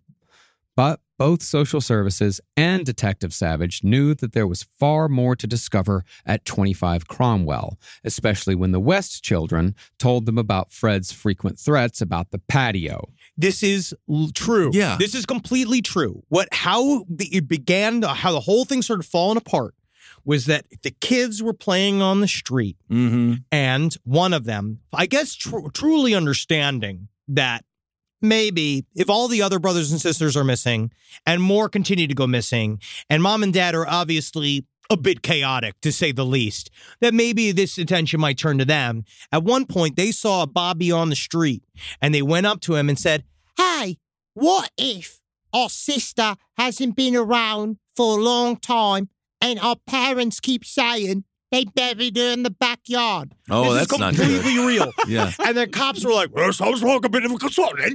That is a bit of a concern. But that fed in to, so they were already now there, but it took literally finally one of the children being Jeez. like, so, we think we might be next. And they still were like, well, you run home now. I'm mm-hmm. just going to go. And you're like, oh. Right. Yeah, I gotta go home. You would think the detectives would want to solve this case. It would be ex- now you know, we're starting to get some heat. Come on. Well, it's starting to get heat. But that's the thing is that it's a, still a risk and it still costs money because one, it's on the word of a child, you know, and you never know.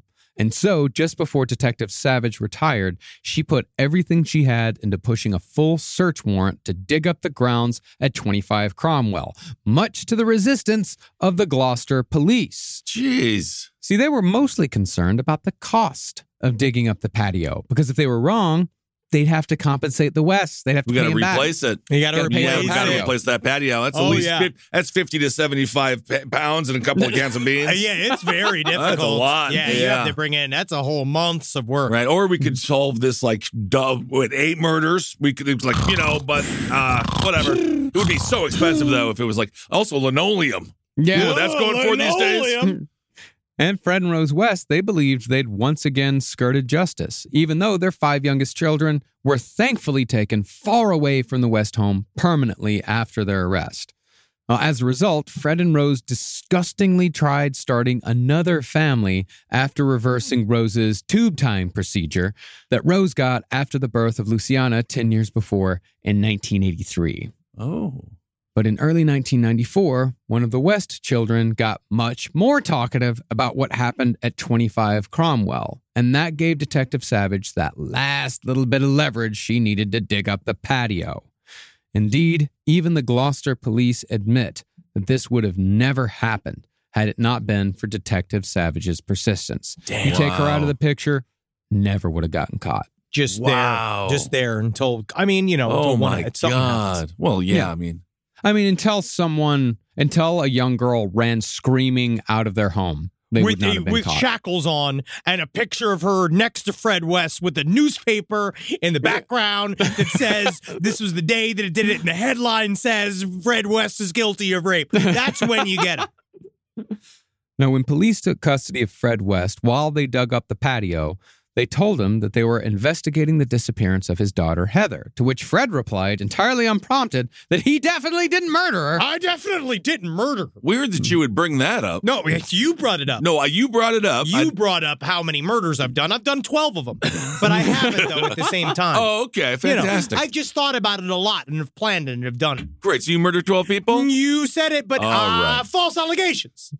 Well, Rose, meanwhile, got aggressive in the box, shouting and swearing, taking the who gives a shit approach by saying that hundreds of thousands of kids go flipping missing every, every year, so why should they hassle her about Heather? Yep. Mm. But even before Heather's body was found, Fred decided that there was no use in prolonging the inevitable. At five p.m. on the second day of digging, Fred told police that they were digging in the wrong place. So beginning a long confession in which he took responsibility for everything in an attempt to save Rose. It's a really interesting documentary I watched called The Unseen Fred West Confessions. That was like, it was only in the B B C and I found it. Mm. Uh, and it's very, very interesting to watch him escalate because it's, it begins with just being like, uh, that's where you get the, the, I, I didn't understand. I was, I was, I was mad with Heather.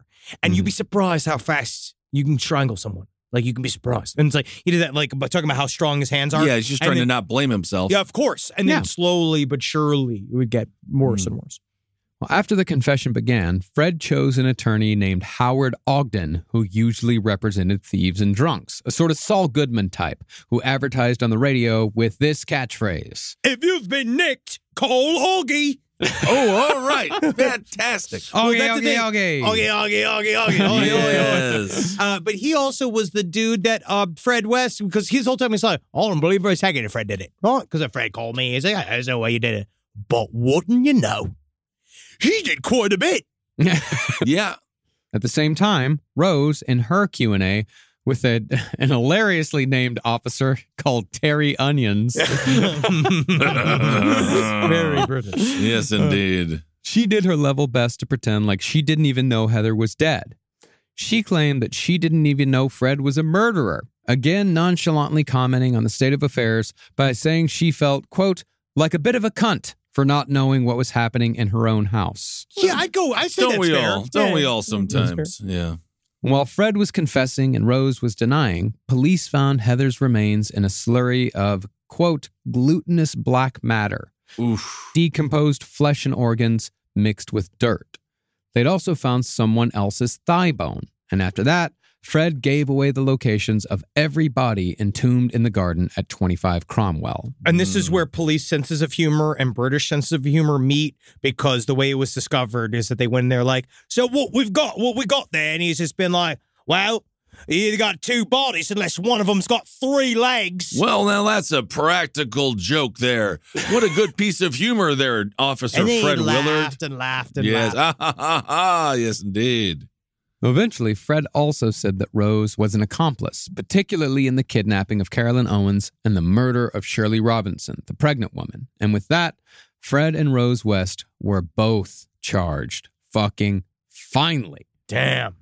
After that, people started telling the newspapers, as is par for the course, that they always knew there was something fishy about twenty-five Cromwell. Oh, they're full of well, shit. Well, you did, huh? No, they didn't. Oh, I knew there was always something oh, fishy about it. Oh, twenty-five Cromwell. Oh, oh, we yeah. knew. Maybe could have said something a little earlier, but... Oh, but then I'd have to talk. Yeah, yeah. Oh, uh, so much. In the late nights, there's always all this screaming all the time. Yeah. There's a plague of flies coming up from the cellar. I always knew there was something fishy about old twenty-five Cromwell. Uh-huh. No one said it's been anything. Going on for twenty years, so. Yep. Fred, meanwhile, couldn't even remember how many bodies were buried there, guessing around nine, which I think does indeed tell you that he killed far more than what were buried in the cellar and the garden. We kept being like doing the thing, him and he's like, there might be one here.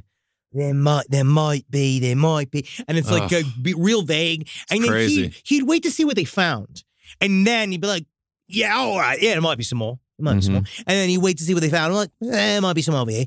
Fred also refused mm. to explain why bones were missing from every single body. And he claimed that he only cut off the heads to make sure they were dead. As far as Rose went, she flipped on Fred as fast as she could in an attempt to save herself. Yeah. What? She's oh, not really trustworthy, I huh? can't believe. Yeah, wow. she fucking, she, he said he knew when he sat because he was so excited to mm-hmm. see her. They've been separated, and the whole time he's just been like, once I see my Rose, we're going to get together. We're going to have it. We're going to be all you know. I don't know if front. That's going to happen. Um, and yeah. then we showed up. She turned away from him. mm-hmm. Yep. Wow. It was at the at the hearing. That was the last time they the la- first time they saw each other after the trial, and the last time they ever saw each other. But in between accusations, Rose spent her days in a police safe house wearing only a dressing gown while she watched cartoons or played her own version of Scrabble, in which you could only play words that involved sex in some way. God, it's like Arkham. Yeah, it is. It really is. Jesus. And she would do the same rocking back and forth, the same self-soothing like mechanism that you do her whole life. Mm-hmm. And I did see some studies that say that it was also, it can be connected to developmental disabilities, like having like that sort of rocking. But yeah, I think that she was, she was perfectly normal. I don't think so. Now, after both Fred and Rose West were charged with nine murders, in addition to the two Fred had committed on his own, Fred spent his days in prison as a somewhat bipolar prisoner, alternating between crying jags and greeting the guards with a cheerful "Allo Gabna."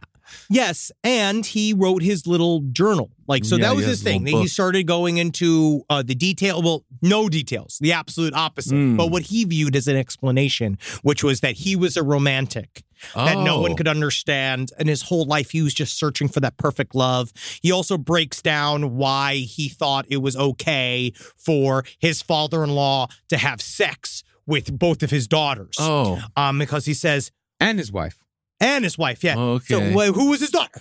Um. So one night, Bill asked me to take Glennis home with his van. So on the way, I said to her, "Hey, do you have sex with other men?" And she said, "Oh, yes." I said, and I said, "With your mm-hmm. dad, yes, yes, oh, yes." She says, "Well, he says he he pays well, right?" And I said, "Do you know that he's having sex with Rose?" And she said, "Yes, he gave her money to do it." So it was for money his daughter was doing it for. Oh, that's mm-hmm. a hell of a memoir. Yeah, yeah. And so yeah. she was around. So Bill was there, obviously an accomplice, definitely yeah. was involved in a lot of crimes. Oh. Um, but he also was a client of his own daughter. Okay. Yeah, yeah. It's speculated that Bill Letts was involved in definitely some of the rapes, possibly some of the murders. Um, Fred's brother was definitely involved. Definitely in, involved. In the rapes. Oh. He was actually charged with uh, raping Anna Marie over three hundred times. Oh, uh, yeah. He, God. he killed himself in prison. He hung himself in prison. Oh. And speaking of hanging yourself in prison, on New Year's Day, nineteen ninety-five, Fred had his choice of meal, as was tradition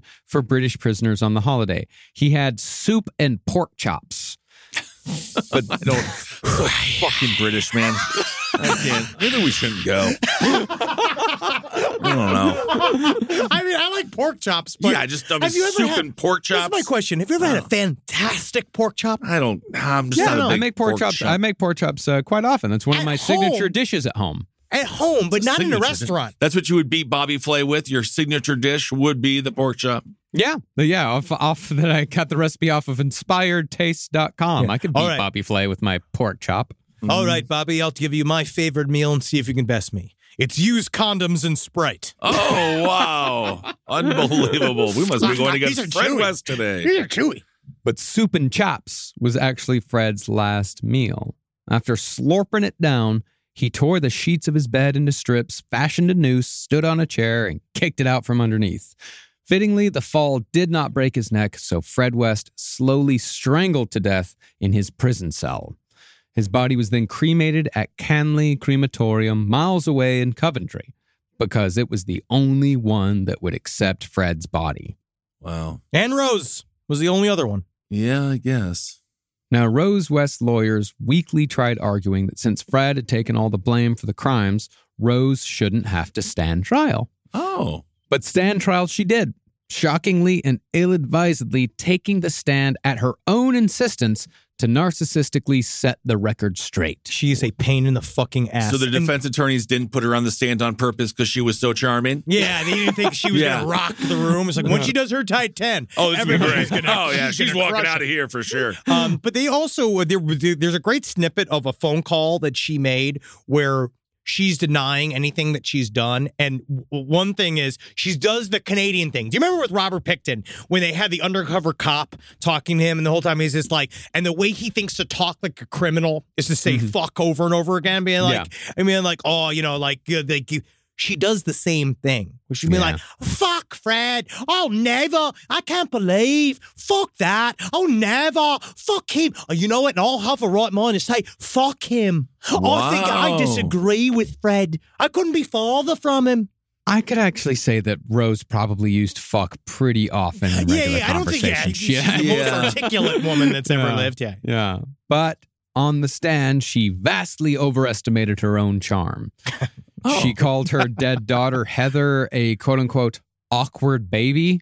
Oh. She joked about how Fred drank vitamin supplements to keep up his strength enough to keep her constantly pregnant. And she openly made fun of every victim. This, of course, was followed by a highly sarcastic and very British cross-examination in which every claim of innocence was easily proved to be utter bullshit. Rose West was therefore found guilty of ten murders and two rapes, ensuring lifelong imprisonment. Apparently, in prison, Rose West, who's still alive, wow. she is addicted to watching T V documentaries about her own crimes. Which there are wow. many. Mm-hmm. There are many. And she's been heard joking about the huge, goofy glasses she wore during her trial. Reportedly, she said she wouldn't be caught dead wearing them now. Oh, couldn't be caught dead? Oh, no. Yeah, it's embarrassing for you. It is. Rose, though, still maintains her innocence and shows no remorse. And her tragically dangerous horniness did not abate with imprisonment.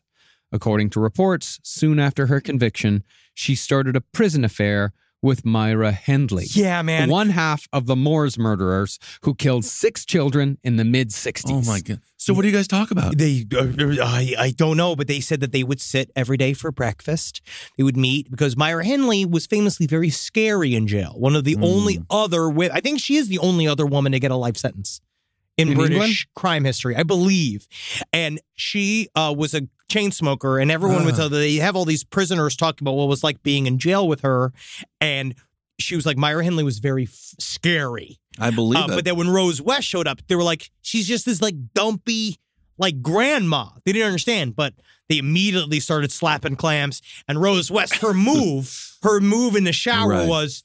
She'd just sit there. She would always shower. She'd shower three or four mm. times a day, and she'd never put on any clothes. And her big thing was to put on a big display of dry in her back, waiting for somebody to come and give it a lick. Okay, fantastically disgusting. Well, from what Hindley's former lawyer said, Rose West, upon coming into prison, she was impressed by Hindley's quote-unquote thirst for knowledge. And, and prison guards like to refer to them as the gruesome twosome. Wow. That's awesome. They got a cute nickname. Oh, wow. Wow. It's almost like there's no justice in the world. Mm. This relationship, however, ended soon after it began because West said that Hindley could be very manipulative. Mm. Whoa.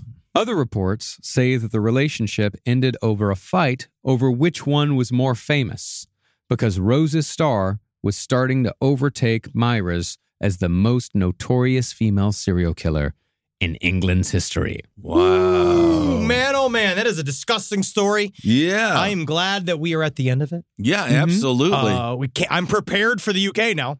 That's oh, for yeah. certain. Uh, I can't wait. I'm going to be a little bit more uh, aware of my surroundings. Yeah, because you're definitely going to, they're looking for you. I mm-hmm. know. Yep. Skin me, put me in the basement. Beans. You'll now, get some of those beans, Marcus. I've heard, um, this is going to be my first example of this. I've heard this Liz Truss is a bit cheeky as well. I don't know what oh, that is. That's the new prime minister. Yeah. Oh, oh and okay. So we're going to have to learn these things now. No, I don't want to learn any more about them. We're going to go over here. We're going to be, we're going to learn different knowledge, uh, different things that will help us talk. And we're going to say stuff like Liz Truss, more like Biz Nuss. I don't know. I feel yeah. like in some way we're going to have to figure out something to do with her name. Yeah, well, they'll get rid of her. They get rid of people real quick over there. Yeah, and don't and and please, I know it's very sweet, but don't bring me cans of Heinz baked beans to the show. I can't carry them with me. They're too. It sounds heavy. Like he's asking. It for does sound like he's asking for it. Beans. They're too heavy. But he I'm is still asking for from, Iron I'm still brew. Suffering from long COVID. I can't carry things.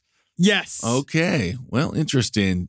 So don't bring beans to the show. Unless they are in bags. Bagged beans. Honestly, well, it it's really the can that like, really is. That's what that I'm is, saying. That is like a lot of the weight. A Ziploc of loose beans. Sure. That Marcus will gladly take that. Um, yeah, and absolutely. Also, it's going to be difficult for it with, with truly traveling with pallets of Iron Brew. Yes. Yeah. It will but now I have actually several... It's pronounced Iron Brew. I don't know why you insist on calling it Iron Brew. It's Iron Brew. Iron you know brew. You know it's Iron Brew. You know I, that. I should think it's Iron Brew. I, I I don't know. It's not. But it's Iron I, Brew. I, I have gotten several emails immediately that have, like, they've already said that apparently there's a new formula to Iron Brew, and it is oh, dissatisfactory. It's not as People good. People have been saying that for years now. It's not quite as good. They did change the formula. They put less sugar in it now. They've been saying it for years. Why? I know it's not as good as the first, because to make it healthier. Are you oh, American? Well, I mean, are you on. even American? Come on. What do you mean, am I well, American? Bring, bring I, your I own didn't sugar do it. Packets. I didn't fucking go to Scotland and tell them to change the goddamn Iron Brew recipe. Apparently, if you want the original Iron Brew taste, you can drink the Iron Brew energy drink. That tastes like original Iron Brew. Oh, that's nice. And it gives you a little pep in your step it there. It does. So that'll be, that'll be fun to dance to all the fiddle music and have a good time with. Oh. All right, everyone. Well, thank you so much for listening. And uh, again, uh, couples, huh? All really right. perfect. Well, a really, really good you. way to wrap up. Uh, next week, we've got a, a we got a bit of a U F O tale. Oh. And then begins the true spooky time. Halloween. Because we're going to be there. We're going to be in the U K. We're going to be following some spooky fucking bullshit over there. I I'm very excited. Wait. Like, and we, uh, you know, honestly, if you got a good scary story, if you got a good scary place for us to visit yeah. over there, I would mm. love to go see some haunted homes. And not just your home. Okay. But like something that's like, where, where can we go? I know they got the, the the the Tower of London. You just said don't go to these kinds of places, and then you're requesting people to tell you to go to those places. But I'm just saying. You're going to get murdered. Not us. Why not? Yeah, once we're there, we're going to be doing like a special, uh, what is it, U K Marcus Side Stories edition. Yeah, we're going to be doing it. Uh, yeah. yeah. So if you got anything, up. if you get anything like a, a cool, like fucking story from like paranormal British history that's not as well known. We already know Borley Rectory. We know all you about Borley that. Borley Rectory. Absolutely. But if you got something that's a little lesser known, send it on to us. We might talk about it on the show. I'm no sure. crimes have ever taken place in England. Um, all right, everyone. Well, thank you all so much. We know that inequivocally to be not true. We just covered for, I know, for three no, hours. It's, it's fully haunted. It's a scary place. All right, everyone. Thank you so much for listening. Hail yourselves. Hail Satan. Hail Geen. Magustalations, everybody. Check the floorboards. Yeah. I'm going to put that out there. If you're moving in a new place. Oh, my God. Check please. the floorboards. What a nightmare. Do you get, like, a refund? No. You don't? No, no. no. I'd be real mad if I no, bought a the, house that had a bunch of corpses it, in it. As a matter of fact, the government shows up, rips up all of your property, and then they just leaves it. Ugh. Yeah. Unfair. It is. It's true, though. We were joking about that, but then our contractor, we were like, if you see a skeleton in there, tell us. It's great for our brand. And he's just like, just so you know, if I do see a skeleton in here, we're going to have to call the police. And it's just like, whatever, man. This show is made possible by listeners like you. Thanks to our ad sponsors. You can support our shows by supporting them. For more shows like the one you just listened to, go to last podcast network dot com.